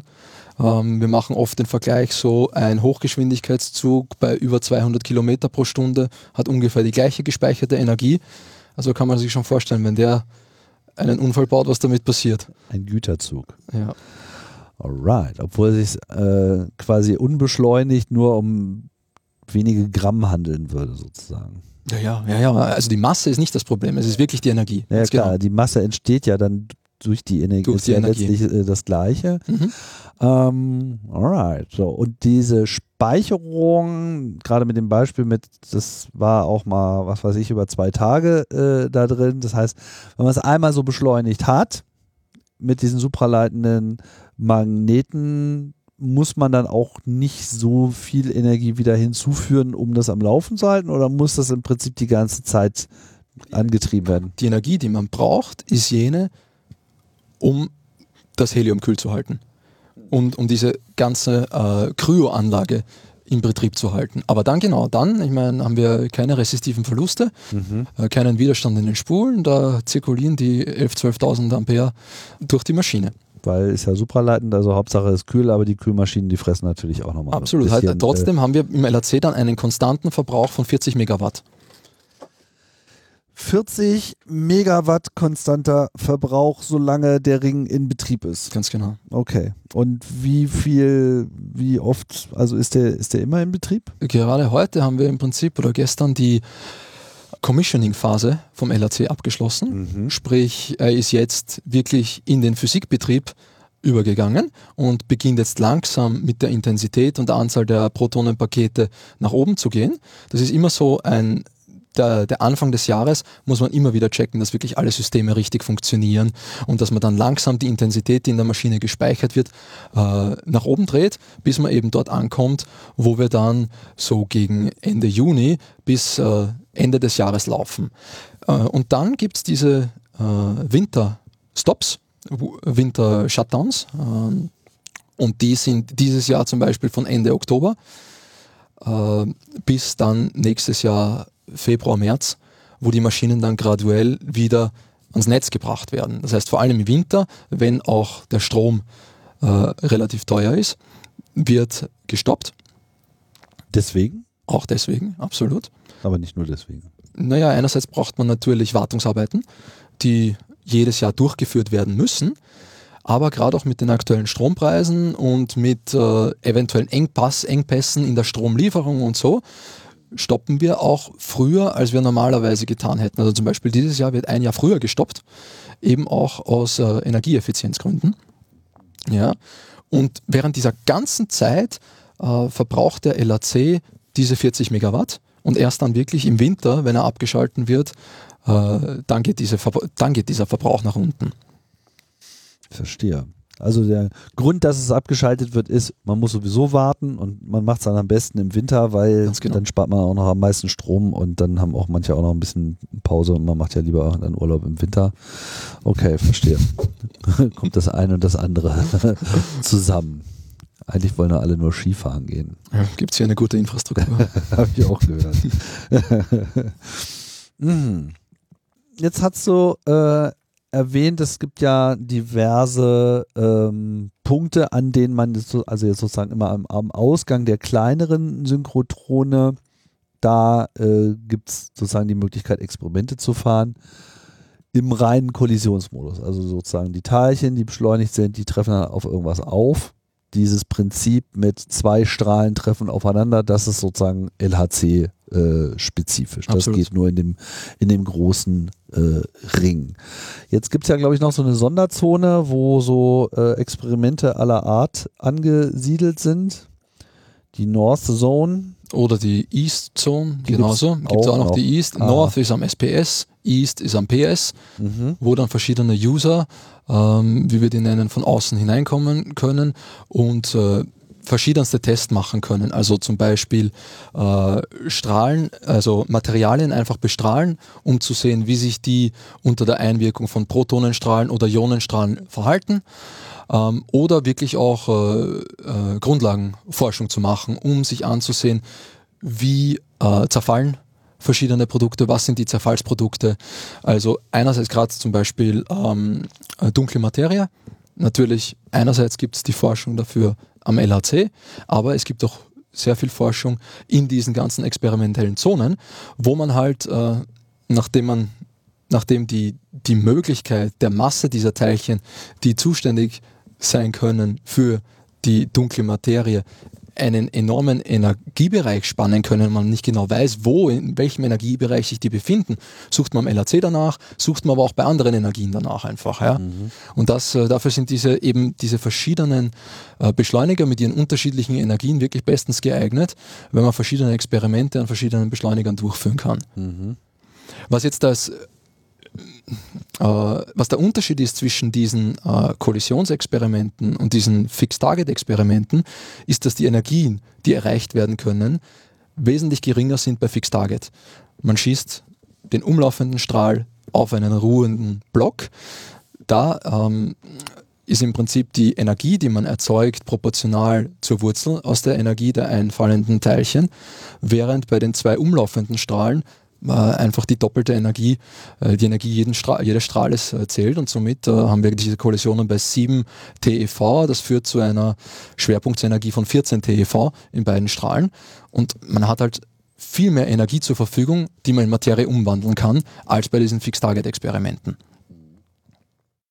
Okay, Grundlagenforschung ist klar, das ist immer interessant und das steht ja hier auch im Fokus, aber es gibt auch andere Forschung. Was ist das, also Materialforschung, dass man also wirklich in dem Bereich so einen äh, Strahlenbeschleuniger auch benutzen kann? Also wir haben zum Beispiel, wenn ich als Beispiel hernehme, die East Area ja, am, am P S, dann gibt es dort eine sogenannte Test-Facility, und die wird äh, auch dafür verwendet, dass all die großen L H C-Experimente, ATLAS, C M S, ALICE et cetera, ihre Detektoren testen können und sehen, wie sich die Materialien, wie sich die Siliziumdetektoren verhalten unter Strahleneinfluss. Ja. Mhm. Also in diesem Sinne auf jeden Fall auch Materialtests für zukünftige äh, Entwicklungen der verschiedenen Bestandteile der Kette im Prinzip. Ja. Mhm. Dann gibt es auch eine Facility, die nennt sich HIRAT-MAT, äh, wo wir mit hohen Energien auf Materialien, die auf verschiedenste Materialien die Strahlen schießen, und dann eben einfach zu sehen,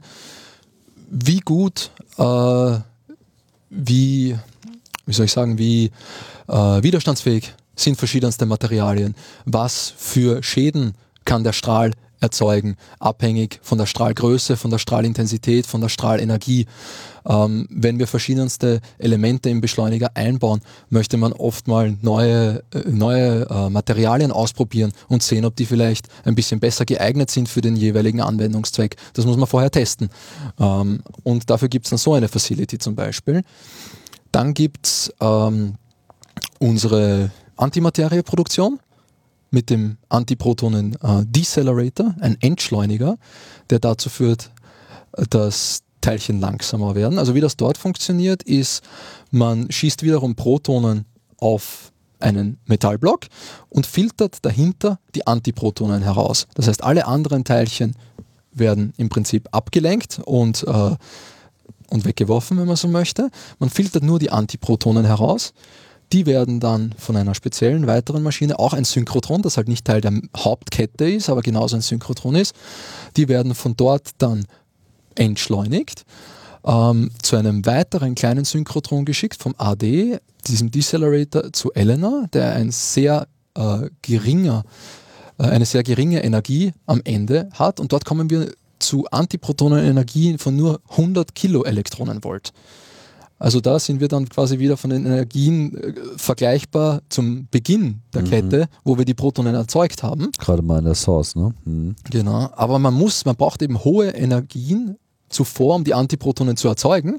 Und dann möchte man sie aber extrem abbremsen, um sie einerseits untersuchen zu können und Vergleiche machen zu können zwischen Antiprotonen und Protonen. Andererseits aber auch einfach, um äh, Antiwasserstoff zu erzeugen. Das heißt, man bringt diese Antiprotonen in Kontakt mit den Antiteilchen vom Elektron, dem Positron, und versucht daraus ein Antiwasserstoffatom zu erzeugen und untersucht dann die Eigenschaften dieses Antiwasserstoffs und vergleicht sie mit Wasserstoff. Zum Beispiel die Energieniveaus, die so ein Antiwasserstoffatom mit sich bringt. Wie verhält es sich in der Schwerkraft, falls nach oben? Oder falls nach unten. Verhalten die sich denn sonst ähnlich wie ihre Äquivalente? Ja, ja, ja. ja. Weiß ja nicht, ich habe nicht so viel mit Antimaterie zu tun. Also ist die jetzt hier gerade im Raum? Kann schon sein, ja? Naja, das ist halt so eine der großen Fragen der Physik. Woher ja. kommt dieses Ungleichgewicht zwischen Materie und Antimaterie? Ja? Ursprünglich, äh, direkt nach dem Urknall, geht man davon aus, dass ja beide irgendwie zu gleichen Teilen äh, bestanden haben müssen, aber die Materie hat dann gewonnen. Ähm, wenn die beide wirklich identisch gewesen wären, ich mein, dann löscht sich Materie und Antimaterie einfach aus. Da gäbe es vielleicht gar nichts. Genau, aber wir sind immer noch da. Ja. Also da gab es äh, dann irgendeinen Mechanismus, der dann dazu geführt hat, dass doch die Materie gewonnen hat, und das möchte man auch untersuchen mit dieser Antimaterie. Das heißt, die andere Antimaterie, die übrig geblieben ist, die ist vielleicht schon längst egalisiert, also das ist alles weg, aber man kann es sozusagen kurzfristig diesen man Zustand wiederherstellen. Man kann sie erzeugen wieder, genau. Okay, verstehe. Jetzt geht ja nicht immer alles nach Plan. Also wir hatten ja schon diesen kleinen äh, Unfall, sowas äh, erregt natürlich immer viel Aufmerksamkeit, gerade wenn es neu ist, aber was treten denn hier für Probleme auf? Also was, was, was geht denn auch mal äh, schief, oder was, was ist sozusagen das, worauf auch die ganze Zeit äh, geachtet werden muss? Also Surveillance, äh, Wartung und äh, Reparaturen, was, was, was geht kaputt? Die Kühlung, alles?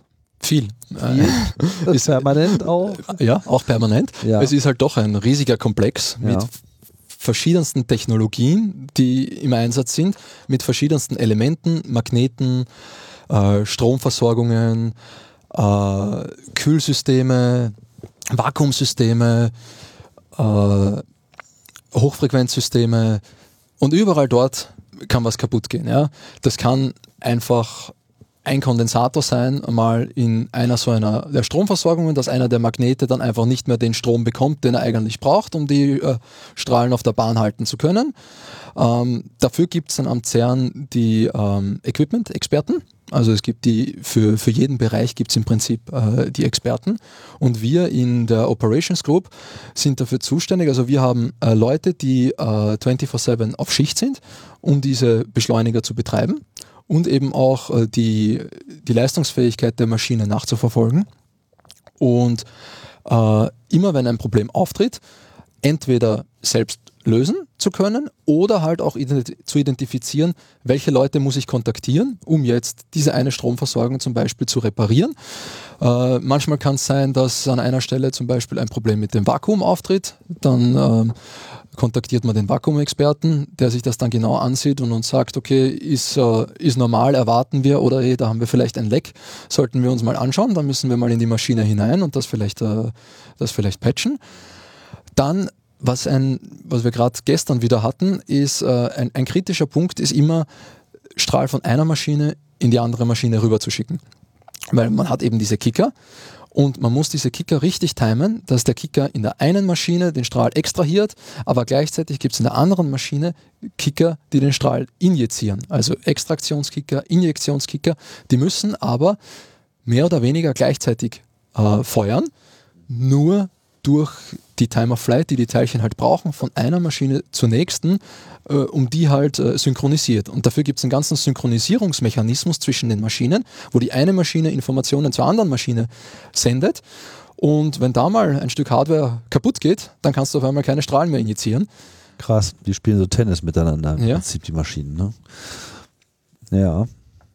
Und wie viele Sensoren hat man dann so im Blick? Also ich könnte mir vorstellen, dass das alles voll ist mit äh, Sensoren aller Art und dann hat man so einen Control Room, so einen War Room, wo irgendwie dreißigtausend Bildschirme hängen oder... Ja, ganz so viele sind es nicht, ne? Ja, aber ja, wir haben schon... Ein paar Bildschirme gibt es schon. Ja, ja, auf jeden Fall. Wir haben das äh, CERN Control Center, den C C C, wo der Großteil aller Beschleuniger äh, kontrolliert wird. Mhm. Und da haben wir unsere Vistas, die Bildschirme an der Wand hängen, die uns... Äh, zu jeder Zeit Statusinformationen äh, geben über die Beschleuniger selbst. Was ist die Intensität im Beschleuniger? Was ist das Magnetfeld im Beschleuniger? Äh, welche Art von magnetischem äh, Zyklus wird gerade gespielt? Wohin sollen diese Teilchen geschickt werden? Habe ich Verluste? Es kann auch sein, wenn eines dieser Elemente dann nicht funktioniert im Beschleuniger, dann werde ich es in erster Linie dadurch sehen, dass ich irgendwo Strahlverluste habe. Das kann so weit führen, dass ich einen Alarm bekomme, weil an einer bestimmten Stelle der ganze Strahl zentriert einfach äh, aus der Maschine rausgeschossen wurde, wo aber jetzt nicht die Transferlinie unbedingt ist. Ja. Dann kriege ich dort einen Alarm über unseren Radiation Monitor und dann muss ich verstehen, welches Element nicht funktioniert und dazu geführt hat, dass wir den Strahl dort eben verloren haben. In größeren Maschinen ist das dann wirklich problematisch, weil dort eben die gespeicherte Energie im Strahl so hoch ist, dass, wenn das passiert, die Maschine beschädigt werden kann. Dementsprechend braucht man da schon spezielle Maschinenschutzkonzepte, die frühzeitig erkennen, ob irgendein Equipment fehlerhaft ist. In den kleineren Maschinen bis zum P S ist das jetzt nicht so problematisch, ab dem S P S wird das dann eben problematisch. In den kleineren Maschinen kriegt man halt einen Alarm und muss dann ein bisschen warten, bis äh, dieses Strahlungsniveau im Prinzip runtergegangen ist. Äh, und dann nehmen wir den Betrieb äh, wieder auf. Und äh, oftmals kommt es auch vor, dass man dann direkt in die Maschine hineingehen muss, weil Sachen, die kaputt gegangen sind, wirklich im Ring selbst nur zu reparieren sind. Und das können zum Beispiel Verstärker sein für diese Hochfrequenzkavitäten. Die haben oft äh, Verstärker, die sehr nahe am Beam gebaut sind, damit die ganzen Kabellängen und dergleichen wesentlich äh, ziemlich kurz sind. Und da muss man dann, da haben wir eine eigene Strahlenschutzgruppe, die kontaktiert man dann, die sagen, okay, ihr habt so und so viel Strahl produziert in den letzten so und so vielen Stunden, das heißt, jetzt müssen wir dort fünfzehn Minuten, dreißig Minuten, eine Stunde warten, äh, bis wir überhaupt hineingehen können in die Maschine, damit die Leute, die dort äh, dann arbeiten, auch einfach nur eine minimale äh, radioaktive Strahlendosis abbekommen. Hm. Das ist nett, ja. Gab es denn auch mal so einen Fehler, wo ihr irgendwie nur äh, blöd geguckt habt und überhaupt nicht wusstet, was ja, jetzt so, los so ist? So beginnt jeder Fehler. Ja, die Frage ist, wie lange hält der Zustand an? Ne? Ja, das kommt wirklich auf den Fehler drauf an. Ja. Ja. Äh, gestern früh hatten wir da einen Fehler, der eben die Synchronisation zwischen Booster und P S betroffen hat. Und da haben wir so drei, vier Stunden mal herumgesucht, welches dieser Hardware-Module denn kaputt gegangen ist. Ja? Äh, dann machst du einen Reboot von diesem Ding, äh, dann funktionieren aber ein paar der Parameter sind nicht richtig abgespeichert worden im Memory, du musst sie neu setzen und also es kann schon sein, dass das ein paar Stunden mal dauert. Ja? Auch manchmal ist es halt nicht so offensichtlich, welches Element jetzt der Schuldige ist. Das wollte ich nämlich gerade sagen. Also wenn ja. man weiß, wo das Problem ist, ist man ja schon mal relativ weit. Richtig, richtig. Oftmals äh, weiß man nicht und dann, naja, dann versucht man halt äh, auszuschließen, ne? Was kann es nicht sein, bis man dann hinkommt und äh, das eingrenzt. Und natürlich, was uns oft Hilfe gibt, ist der Strahl selbst. Also wenn man den Strahl in die Maschine injizieren kann, aber dann zum Beispiel in der Maschine nicht behalten kann, dann kann man den Strahl immer noch selbst messen. Und man kann sich die Position des Strahls anschauen, man kann sich die Größe des Strahls anschauen, man kann sich die Energie des Strahls anschauen. Und das gibt dann oft auch einen Hinweis darauf, äh, was schief geht. Ist er zum Beispiel zu groß, der Strahl, dann funktioniert irgendeiner von diesen Quadrupolen nicht, dann funktio- funktioniert die Fokussierung nicht richtig. Ja? Ist er viel zu lang, der Strahl, äh, ist er nicht mehr ein Paket, sondern ist er so ein kontinuierlicher Strahl, dann äh, sagen wir, dass der Strahl debunched ist, ist eben kein Bunch mehr, dann funktioniert was mit den R F-Systemen nicht. Also so kann man sich mit dem Strahl äh, schon immer die Informationen holen, die man braucht, um zumindest einzugrenzen, wo man sucht. Ja? Ich kenne das aus manchen Bereichen, wo in zunehmendem Maße so eine Maschinenüberwachung auch mit Machine Learning schon ja. gemacht wird, dass man ja. im Prinzip die Sensorik einfach die ganze Zeit irgendwie erlernt, und wenn man einen Fehler hat, dann sagt man so, hier ist mal was kaputt gegangen, sodass man quasi schon so sich so langsam so ein System aufbaut, was so Frühwarnfähigkeiten hat, also quasi das Versagen von Sensoriken oder so äh, gewisser Hinsicht vorhersagt. Ja. Das ist etwas, was hier auch... Absolut, das ist das Stichwort äh, Preventive Maintenance, also Wartung vorhersehen ja. im Prinzip, bevor sie notwendig wird ja. und Teile austauschen. Also wir haben Unmengen von Daten, äh, die wir laufend abspeichern. Natürlich einerseits die Experimente, aber auch wir auf der Beschleunigerseite. Wir haben, Daten, ja. Ja, wir haben wirklich ein, ein System, das äh, all diese Daten kontinuierlich loggt. Und das einerseits über die Strahlqualität, aber andererseits auch über die Equipmentqualität. Und diese, diese, diese Datenmenge, die können wir dann eben verwenden, um Modelle zu trainieren und dann Vorhersagen zu machen. Steckt noch ein bisschen in den Kinderschuhen für jetzt gerade diese Wartungsvorhersagen. Aber wo wir viel Machine Learning oder Optimierung einfach verwenden, ist, um die Leistungsfähigkeit des Strahls zu verbessern. Es gibt Temperaturvariationen, es gibt äh, im L H C gibt es zum Beispiel auch Einfluss der, der Gezeiten, das sieht man auch, die Maschine ist relativ sensibel darauf, wie der Mond steht. Ähm, also die Parameter des Strahls können sich laufend ändern. Da kann natürlich der Operator, der die Maschine betreibt, intervenieren und verschiedene Parameter anpassen. Ähm, das passiert dann alle x Minuten, Stunden oder dergleichen, je nachdem, wie es halt erforderlich ist. Oder wir verwenden Optimierungsalgorithmen, die kontinuierlich die Strahlparameter überwachen und immer dann, wenn so ein Drift gemerkt wird, nachkorrigieren. Zum Beispiel, das hilft uns auch in vielen Teilen, die Leistungsfähigkeit unserer Strahlen einfach immer auf optimalem Niveau zu halten, sage ich mal. Ja. Also auf jeden Fall alles ein Moving äh, Target. So. Es ist nicht einfach so eine Maschine, die man mal so eben mal einschalten, dann läuft sie halt, äh, sondern man muss eigentlich die ganze Zeit drauf schauen, man muss die ganze Zeit äh, optimieren, gucken, irgendwie, dass nichts pa- kaputt geht oder sich nicht zu schnell äh, verschleißt, und ähm, ja, um sozusagen dann auch diesen Flow der äh, Detektion, der letzten Endes das Ziel der ganzen Operation ist, ähm, nicht abreißen zu lassen. Trotzdem muss ja dann äh, der Apparat ab und zu mal, ähm, also nicht nur gewartet äh, werden, sondern es gab ja auch diese längeren äh, Auszeiten. Ich glaube, das waren jetzt zwei. Äh, zwanzig neunzehn, zwanzig, da war der letzte große Stopp, Long Shutdown zwei. Mhm. Davor gab es schon mal zwanzig dreizehn, vierzehn, gab es Long Shutdown eins, und jetzt für sechsundzwanzig, siebenundzwanzig, achtundzwanzig ist dann Long Shutdown drei geplant, wo man ähm, jetzt in den vergangenen, äh, in den zwei Jahren, hat man sich darum gekümmert, dass die L H C-Injektoren bessere Leistungsfähigkeit haben, mhm. um sie vorzubereiten dann auf das Upgrade des L H C selbst, was zwanzig sechsundzwanzig bis zwanzig achtundzwanzig stattfinden wird, mhm. mit eben dem Ziel, dass wir mehr Kollisionen äh, erzeugen können. Ein wesentlicher Parameter im L H C ist die Luminosität. Die sagt uns, wie viele Kollisionen pro Sekunde und pro Fläche können wir erzeugen. Ja? Das heißt, äh, umso höher die Luminosität, umso höher die Anzahl der Kollisionen, die wir den Experimenten zur Verfügung stellen können. Und die Luminosität wird umso höher, je mehr Teilchen wir haben oder je kleiner die Fläche unserer Teilchenpakete ist.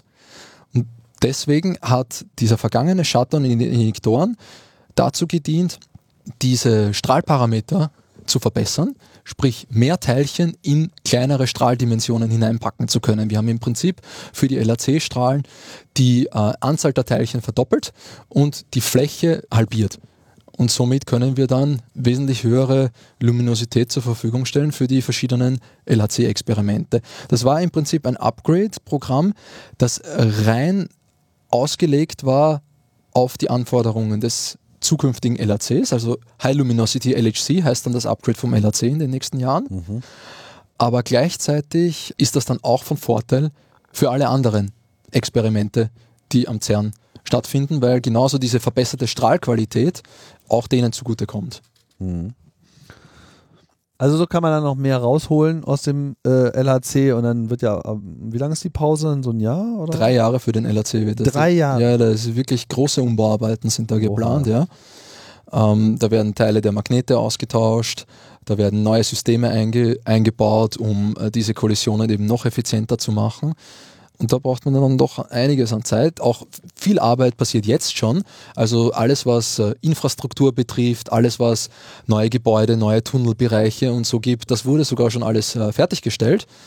Aber jetzt natürlich, jetzt holen wir noch so viel wie möglich raus aus der Maschine und warten auch noch, bis die ganzen Bauteile dann wirklich äh, zur Verfügung stehen, um dieses Upgrade machen zu können.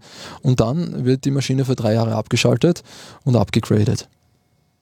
Das ist schon echt äh, speziell, dass man also wirklich so, ein, so eine unglaublich lange Auszeit äh, hat. Für die Wissenschaftler bestimmt auch äh, nicht so toll. Wobei, so viele Daten wie hier anfallen, gibt es wahrscheinlich auch zwischendurch noch genug äh, zu entdecken und auszuwerten. Also da äh, wird einem nicht langweilig unbedingt. Und es gibt auch noch die Injektoren. Ähm, also der L H C selbst wird drei Jahre äh, stoppen, aber die Injektoren werden so ein, eineinhalb Jahre stoppen. Das heißt, die ganze Physik in den anderen experimentellen Zonen, die beginnt vorher schon wieder.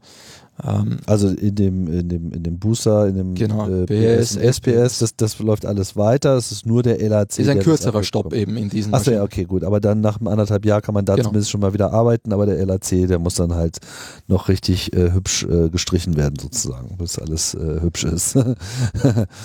Okay, das heißt, das ist dann sozusagen jetzt auch so der, äh, der Ausblick äh, für die zumindest absehbare äh, Zukunft, was jetzt auch schon ganz, ganz klar ist, dass das auf jeden Fall stattfinden wird. Absolut, das ist äh, dieses High Luminosity L H C-Projekt, das ist äh, die Priorität für das CERN im Moment, äh, dieses Upgrade durchzuführen.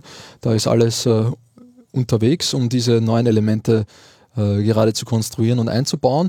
Und das soll eben die L H C-Kette bis zum Jahr zwanzig vierzig so in Betrieb halten, soll dann natürlich nach dem Upgrade wesentlich höhere Statistik äh, den Experimenten zur Verfügung stellen, damit man äh, schneller zu Entdeckungen kommen kann.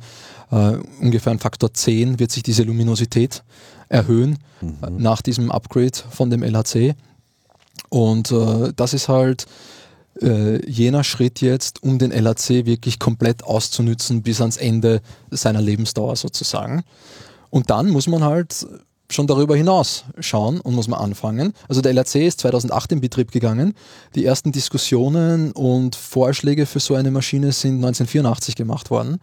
Also da ist wirklich eine lange Designphase, Entwicklung, Produktion, Installation und alles dahinter. Beim L H C ist es so, dass es damals schon in dem gleichen Tunnel, wo der L H C heute ist, eine Maschine gab, wo Elektronen und Positronen, also die Antiteilchen der Elektronen, beschleunigt und kollidiert wurden. Und äh, da hat man im Prinzip hat man einerseits die Elektronen, Speicherringe oder Collider und andererseits die Protonenmaschinen. Mit Elektronen sagt man so, das sind Präzisionsmaschinen, weil die Elektronen keine äh, Substruktur haben. Das heißt, da treffen wirklich Elektronen auf Elektronen und man kann ganz genau äh, physikalische Prozesse damit untersuchen. Während diese Protonenmaschinen, äh, Protonen, interne Struktur, Quarks, Gluonen, das heißt, da treffen keine Teilchen, keine einzelnen Teilchen, sondern da wird immer, trifft man so ein Gemisch von Teilchen aufeinander. Dadurch entstehen extrem viele verschiedene äh, Produkte, viel Background, den man auch gar nicht haben möchte, ja, aber auch extrem viel Potenzial für neue Physik. Und deswegen heißen diese Protonenmaschinen dann ähm, Entdeckungsmaschinen oft, weil man damit eben neue Physik entdecken kann. Jetzt haben wir das Higgs-Boson entdecken können, vor zehn Jahren mit, der, mit dem L H C. Ähm, natürlich äh, möchte man weitere Dinge entdecken, aber man möchte genauso die Higgs-Eigenschaften ganz genau verstehen können. Und dafür braucht es im Prinzip wiederum so eine Präzisionsmaschine, ja, mit höheren Energien, die die Eigenschaften des Higgs-Bosons ähm, direkt äh, messen kann. Und deswegen wäre dann der nächste Schritt nach diesem High Luminosity L H C, nennen wir diese Studie gerade F C C, Future Circular Collider.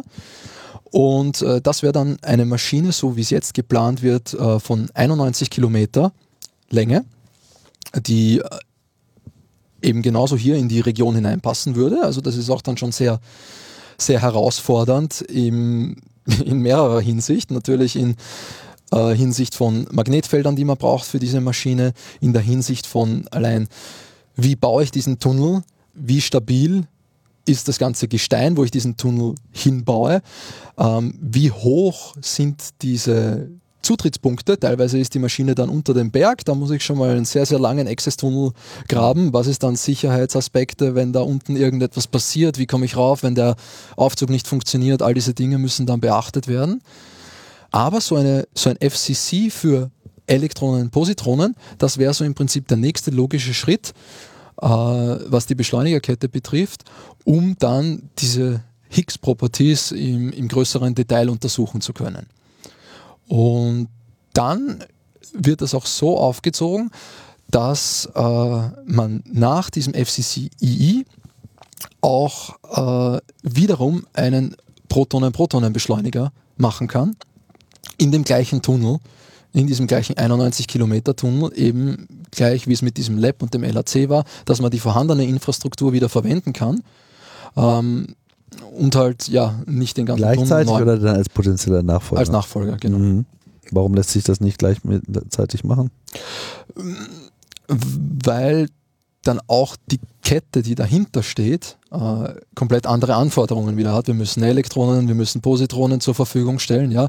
Es sind auch die, die, die Zeitspannen, um wirklich all die Technologien, die Magnetfelder und so ähm, einmal technologisch herstellen zu können für so einen weiteren Protonen-Protonen-Collider, das ist auch noch in weiterer Zukunft. Das heißt, Machbarkeit ist auch eine andere Sache. Da muss noch viel äh, Forschung und Entwicklung hineingehen, bis man technisch äh, diese ganzen verschiedenen Bauteile einfach wirklich ähm, herstellen kann. Ja, deswegen sind das auch nicht äh, die, die gleichen Zeitspannen. Also siebenundzwanzig Kilometer ist ja schon eine ganze Menge Holz. So, äh, das sozusagen im Überblick zu... Ich meine, äh, Prinzip, was du ja sagst, ist so, bist halt so Ingenieur und deine Maschine ist siebenundzwanzig Kilometer lang. Das ist, das ist meine, schon, schon ein Autobahntunnel, äh, der nur ein paar Kilometer lang ist, äh, wirft schon größere Wartungsfragen und Kontrollfragen äh, auf sich. Aber äh, allein den Arbeitsplatz mal einmal abzugehen, da ist man ja mit dem Fahrrad, ist man ja schon den ganzen Tag unterwegs. Ja, ja, auf jeden Fall. Ja. Das ist auch, die gibt's ja, die, die Fahrräder gibt es im Tunnel, damit man sich fortbewegen kann. Ja, ja, ja, auf jeden aber Fall. Wie kommt man denn überhaupt, also wie, wie fährt man denn hin an so einen Ort des Geschehens? Sagen wir mal, jetzt ist halt irgend so ein Magnet am äh, Schwächeln. Wie, also fährt man immer, steigt man hier in den Tunnel und dann fährt man da äh, zehn Kilometer hin? Macht man nicht. Man steigt hier ins Auto, fährt hin zu einem der Access Points. Und wie viel gibt es davon? Äh, am L H C gibt es so äh, acht Access Points, die verteilt sind. Einerseits bei den verschiedenen Experimenten, aber dann für die Hochfrequenzkavitäten zum Beispiel. Dann gibt es Kollimationssysteme, die dafür sorgen, dass die Teilchen, die bei äh, hoher Amplitude, also hoher transversaler Position, ho- hoher horizontaler oder vertikaler Position, dass die quasi geschluckt werden von diesem Kollimatorsystem, bevor sie von den Magneten geschluckt werden würden. Ähm, weil wenn wir Teile ähm, im Magneten verlieren, kann es dazu führen, dass dieses flüssige Helium sich erwärmt oder dass die Spule dieser Supraleiter äh, nicht mehr supraleitend ist, weil er eine lokale Erwärmung hat. Das ist dann ein sogenannter Quench. Dann wird dieser Magnet, geht dann von einem supraleitenden in einen normalleitenden Zustand über und das möchte man einfach vermeiden während des Betriebs, weil das dauert dann acht bis zwölf Stunden, bis man wieder recovern kann und das ist natürlich Maschinenzeit, Maschinenzeit, die dann verloren geht. Und deswegen möchte man, bevor man solche Teilchen in den Magneten verliert, möchte man sie lokalisiert in sogenannten Kollimatoren.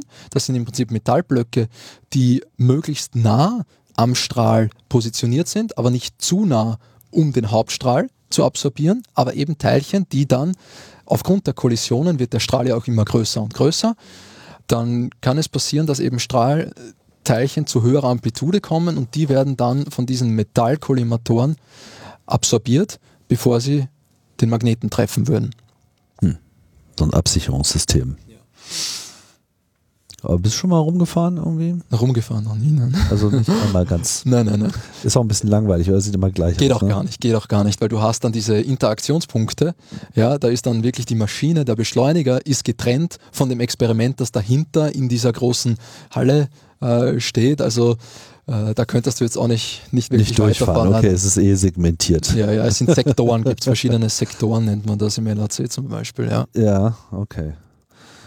Naja, okay, da ist, äh, ist man auf jeden Fall ganz gut unterwegs. Aber das ist auf jeden Fall, das ist, äh, auf jeden Fall ein Maschinenpark, der sich sehen lassen kann. Und es ist, es ist die größte Maschine der Welt, oder? Absolut, absolut. Es ist die größte Maschine der Welt, der L H C. Der Beschleunigerkomplex ist der größte Beschleunigerkomplex der Welt. Also äh, wir haben hier schon einiges an Potenzial zu bieten, das dann natürlich auch sehr ansprechend ist für äh, verschiedenste Institute, Universitäten, dergleichen aus aller Welt, die dann hierher kommen, um ihre Experimente durchzuführen. Vielleicht zum Schluss nochmal so ein Blick äh, in den Rest der Welt. Das ist ja aber nicht der einz- das einzige Synchrotron. Also es gibt ja Beschleunigerringe äh, auch an anderen äh, Standorten. Was sind denn so die äh, nächstgrößten Systeme? Und gibt es irgendeinen, der auch nochmal ein ganz anderes Prinzip äh, verfolgt oder andere technologische Ausrichtungen hat in irgendeiner Form? Also es gibt natürlich ähm, ein paar Laboratorien, die sich wirklich mit Grundlagenphysik beschäftigen. Aber die Teilchenbeschleunigung oder die Anwendung der Teilchenbeschleunigung in der Grundlagenphysik macht nur ungefähr äh, vier bis fünf Prozent der Anwendung der Teilchenbeschleuniger weltweit aus. Ja? Natürlich gibt es einige größere Maschinen. Es gibt, äh, es gab zum Beispiel das äh, Tevatron, ähm, Fermilab, die haben genauso Protonen- Antiprotonen-Kollisionen gemacht äh, in der Nähe von Chicago. Es gibt äh, das Brookhaven National Lab in der Nähe von New York. Dort gibt es den Relativistic Heavy Ion Collider. Es gibt daneben einerseits diese ähm, Rig, der ähm, Gold beschleunigen kann, wie auch die Blei-Ionen beschleunigen kann, können, um dann so ein Quark-Gluon-Plasma herzustellen, wie es zum Beispiel in dem ALICE-Detektor vor allem untersucht wird, also um so eine, eine Suppe von Teilchen im Prinzip zu erzeugen, mhm. die ähm, wo jetzt keine Atomkerne mehr gebunden sind, wo alle Teilchen frei äh, herum existieren und äh, Diesen, ähm, diesen Status knapp nach dem Urknall im Prinzip äh, zu reproduzieren. Und das kann man am R I C untersuchen, das kann man am L H C untersuchen mit Blei. Dann gibt es äh, Programme äh, in China zum Beispiel, um auch um größere Beschleuniger zu bauen, die existieren aber noch nicht. Äh, das ist ein bisschen so vielleicht ein, ein Konkurrenzprogramm. Es gab früher ähm, am CERN gab es auch äh, der S P S, der war früher mal ein Protonen-Antiprotonen-Collider, ähm, der ist dann äh, umgebaut worden, der hat begonnen als S P S, als Protonenmaschine, wurde dann umgebaut in eine Protonen-Antiprotonen-Maschine und später wieder zurückgebaut in eine reine Protonenmaschine. Und dann gibt es halt extrem viele Anwendungen in äh, Medizin, in Industrie, von wesentlich kleineren Anlagen. Die Energien sind dann nicht mehr vergleichbar, aber gerade in Krankenhäusern, wo man Radioisotope herstellt, um die dann für Bildgebung zu verwenden, Positronenemissionstomographie, wo man äh, äh, etwas injiziert bekommt in den Körper, das sich dann zum Beispiel an Tumorzellen anlagern kann, erzeugt dann Photonen, die gemessen werden von Detektoren. Diese Stoffe muss man irgendwo erzeugen, dann muss man sie in den Körper bringen. Und dann gibt es natürlich auch äh, Strahlentherapie. Kann passieren mit Elektronen und dann äh, Gammastrahlen, die erzeugt werden. Es gibt Protonen oder Kohlenstoffionen. Äh, Zentren, die wirklich dazu dienen, dass jetzt äh, Krebstumore behandelt werden. Und je nachdem, wo man jetzt Elektronen verwendet, zum Beispiel, wenn man oberflächennahe Tumore hat, kann man relativ gut Elektronen verwenden, weil die einen Großteil ihrer Energie nahe der Oberfläche, nahe der Haut nach dem Eindringen in den Körper verlieren. Andererseits dann, wenn man einen Tumor hat, der an kritischen Stellen sitzt, jetzt zum Beispiel neben dem Herz, hinter dem Auge, im Gehirn irgendwo, dann möchte man nicht unbedingt den Großteil der Energie beim Eintritt in den Körper verlieren und dann weniger Energie am Schluss überhaben. Da verwendet man Protonen und Kohlenstoff zum Beispiel, weil man mit denen dezidiert einstellen kann, wo soll die Energie verloren werden, und somit kann man wirklich so einen Tumor scannen aus verschiedensten Richtungen und diese Tumorzellen dann mit so einem Synchrotron zerstören. Das heißt, es braucht dann aber für so Protonen- oder Kohlenstoffionentherapie braucht es wirklich ein eigenes Beschleunigerzentrum mit eigenem Linac-Quelle, Linac-Synchrotron, verschiedenste Behandlungsräume, Transferlinien, während so Elektronenbeschleuniger dann vielleicht so drei, vier, fünf Meter Platz brauchen und dann wesentlich besser in ein Krankenhaus hineinpassen zum Beispiel. Ja. Und dann gibt es noch in der Industrie, dass man sterilisiert zum Beispiel, Bakterien abtötet, dass man biologische Experimente versucht, dass man in der Halbleiterindustrie die Oberflächenbeschaffenheiten verändert, indem man Ionen mit Beschleunigern einbringt in verschiedene Elemente. Also es gibt wirklich eine riesige Bandbreite an Anwendungen von Beschleunigern, die über die Grundlagenforschung hinausgeht. Okay, also wenn man sich da ein bisschen auskennt, gibt es äh, genug Betätigungsfelder auf jeden Fall. Aber am CERN scheint ja noch genug äh, abzusehen zu sein, dass äh, hier, hier noch genug äh, Ingenieursbedarf ist äh, auf absehbare Zeit. Ja, Alexander, würde ich sagen, dann haben wir es äh, erstmal, oder haben wir noch irgendwas ganz Wichtiges äh, vergessen, was du noch äh, allen mit auf den Weg geben willst? Naja, vielleicht zum, zum Abschluss können wir noch ein bisschen den, den, äh, die Verbindung zum Kosmos äh, wiederum machen mit einem der Experimente, das wir auch hier haben, nämlich äh, CLOUD. Jenes Experiment, das untersucht, äh, wie Wolken formiert werden. werden, wie verschiedenste kleine Teilchen, wie Aerosole äh, im, äh, am Himmel in den verschiedenen Atmosphärenebenen zu dieser Wolkenbildung beitragen und vor allem, wie der Einfluss von kosmischen Strahlen auf diese Wolkenproduktion ist. Mhm. Da haben wir eine sogenannte Cloud Chamber, das ist im Prinzip eine große ähm, äh, Stainless Steel Chamber, die extrem gute Oberflächeneigenschaften aufweist. Innerhalb dieser Kammer werden dann verschiedene Gase eingelassen, verschiedene Aerosole zugefügt. Was heißt denn extrem gute Oberflächenbeschaffung? Also gut in welcher Hinsicht? Glatt? Glatt, genau, damit ah. sich dort eben an den Wänden keine Elemente anhaften können, mhm. sondern dass die wirklich in diesem Volumen der Kammer ähm, dann existieren und zu der Wolkenbildung beitragen. Ja. Und dann kann man einerseits untersuchen, wie so Aerosole in der Luft auch als Keime für Wolken dienen und wie die physikalischen Modelle übereinstimmen mit diesen Experimenten. Und andererseits kann man dann von dem P S einen Strahl äh, von Protonen auf wiederum so ein Target schicken, Sekundärteilchen erzeugen, die dann durch diese Kammer hindurchgehen und sich anschauen, wie diese quasi nachgebildeten kosmischen Strahlen die Wolkenbildung beeinflussen. Tun sie denn? Sie tun auf jeden Fall zu einer gewissen Art und Weise. Man kann nämlich solche äh, durch Kollisionen, wenn diese äh, Teilchen kollidieren mit den Molekülen, dann werden andere Teilchen erzeugt, andere Aerosole, die dann wiederum ein Keim sein können für weitere Wolkenbildung und so. Was die Frage ist jetzt natürlich auch im, im Hinblick auf Klimawandel, inwiefern sind diese Wolken ausschlaggebend für den Klimawandel, wie gut passen unsere Modelle, wie gut können wir das vorhersagen, weil das eine große Unsicherheit ist, um die Zukunft auch vorauszusagen. Und deswegen gibt dieses Experiment auf jeden Fall gute, sage ich mal, grundlegende äh, Einblicke, wie die Physik dahinter funktioniert und wie wir unsere Modelle verbessern können, um in Zukunft einfach immer besser und bessere Vorhersagen machen zu können. Wahnsinn. Unglaublich praktisch, so ein Beschleuniger. Äh, ich finde, jeder sollte einen haben. Vielleicht gibt es ja demnächst auch äh, im Supermarkt. Mal gucken. Alexander, vielen, vielen Dank für die Ausführung. Das war sehr äh, aufschlussreich und spannend. Gern geschehen, hat mich gefreut. War ja. Das Gespräch, danke dir.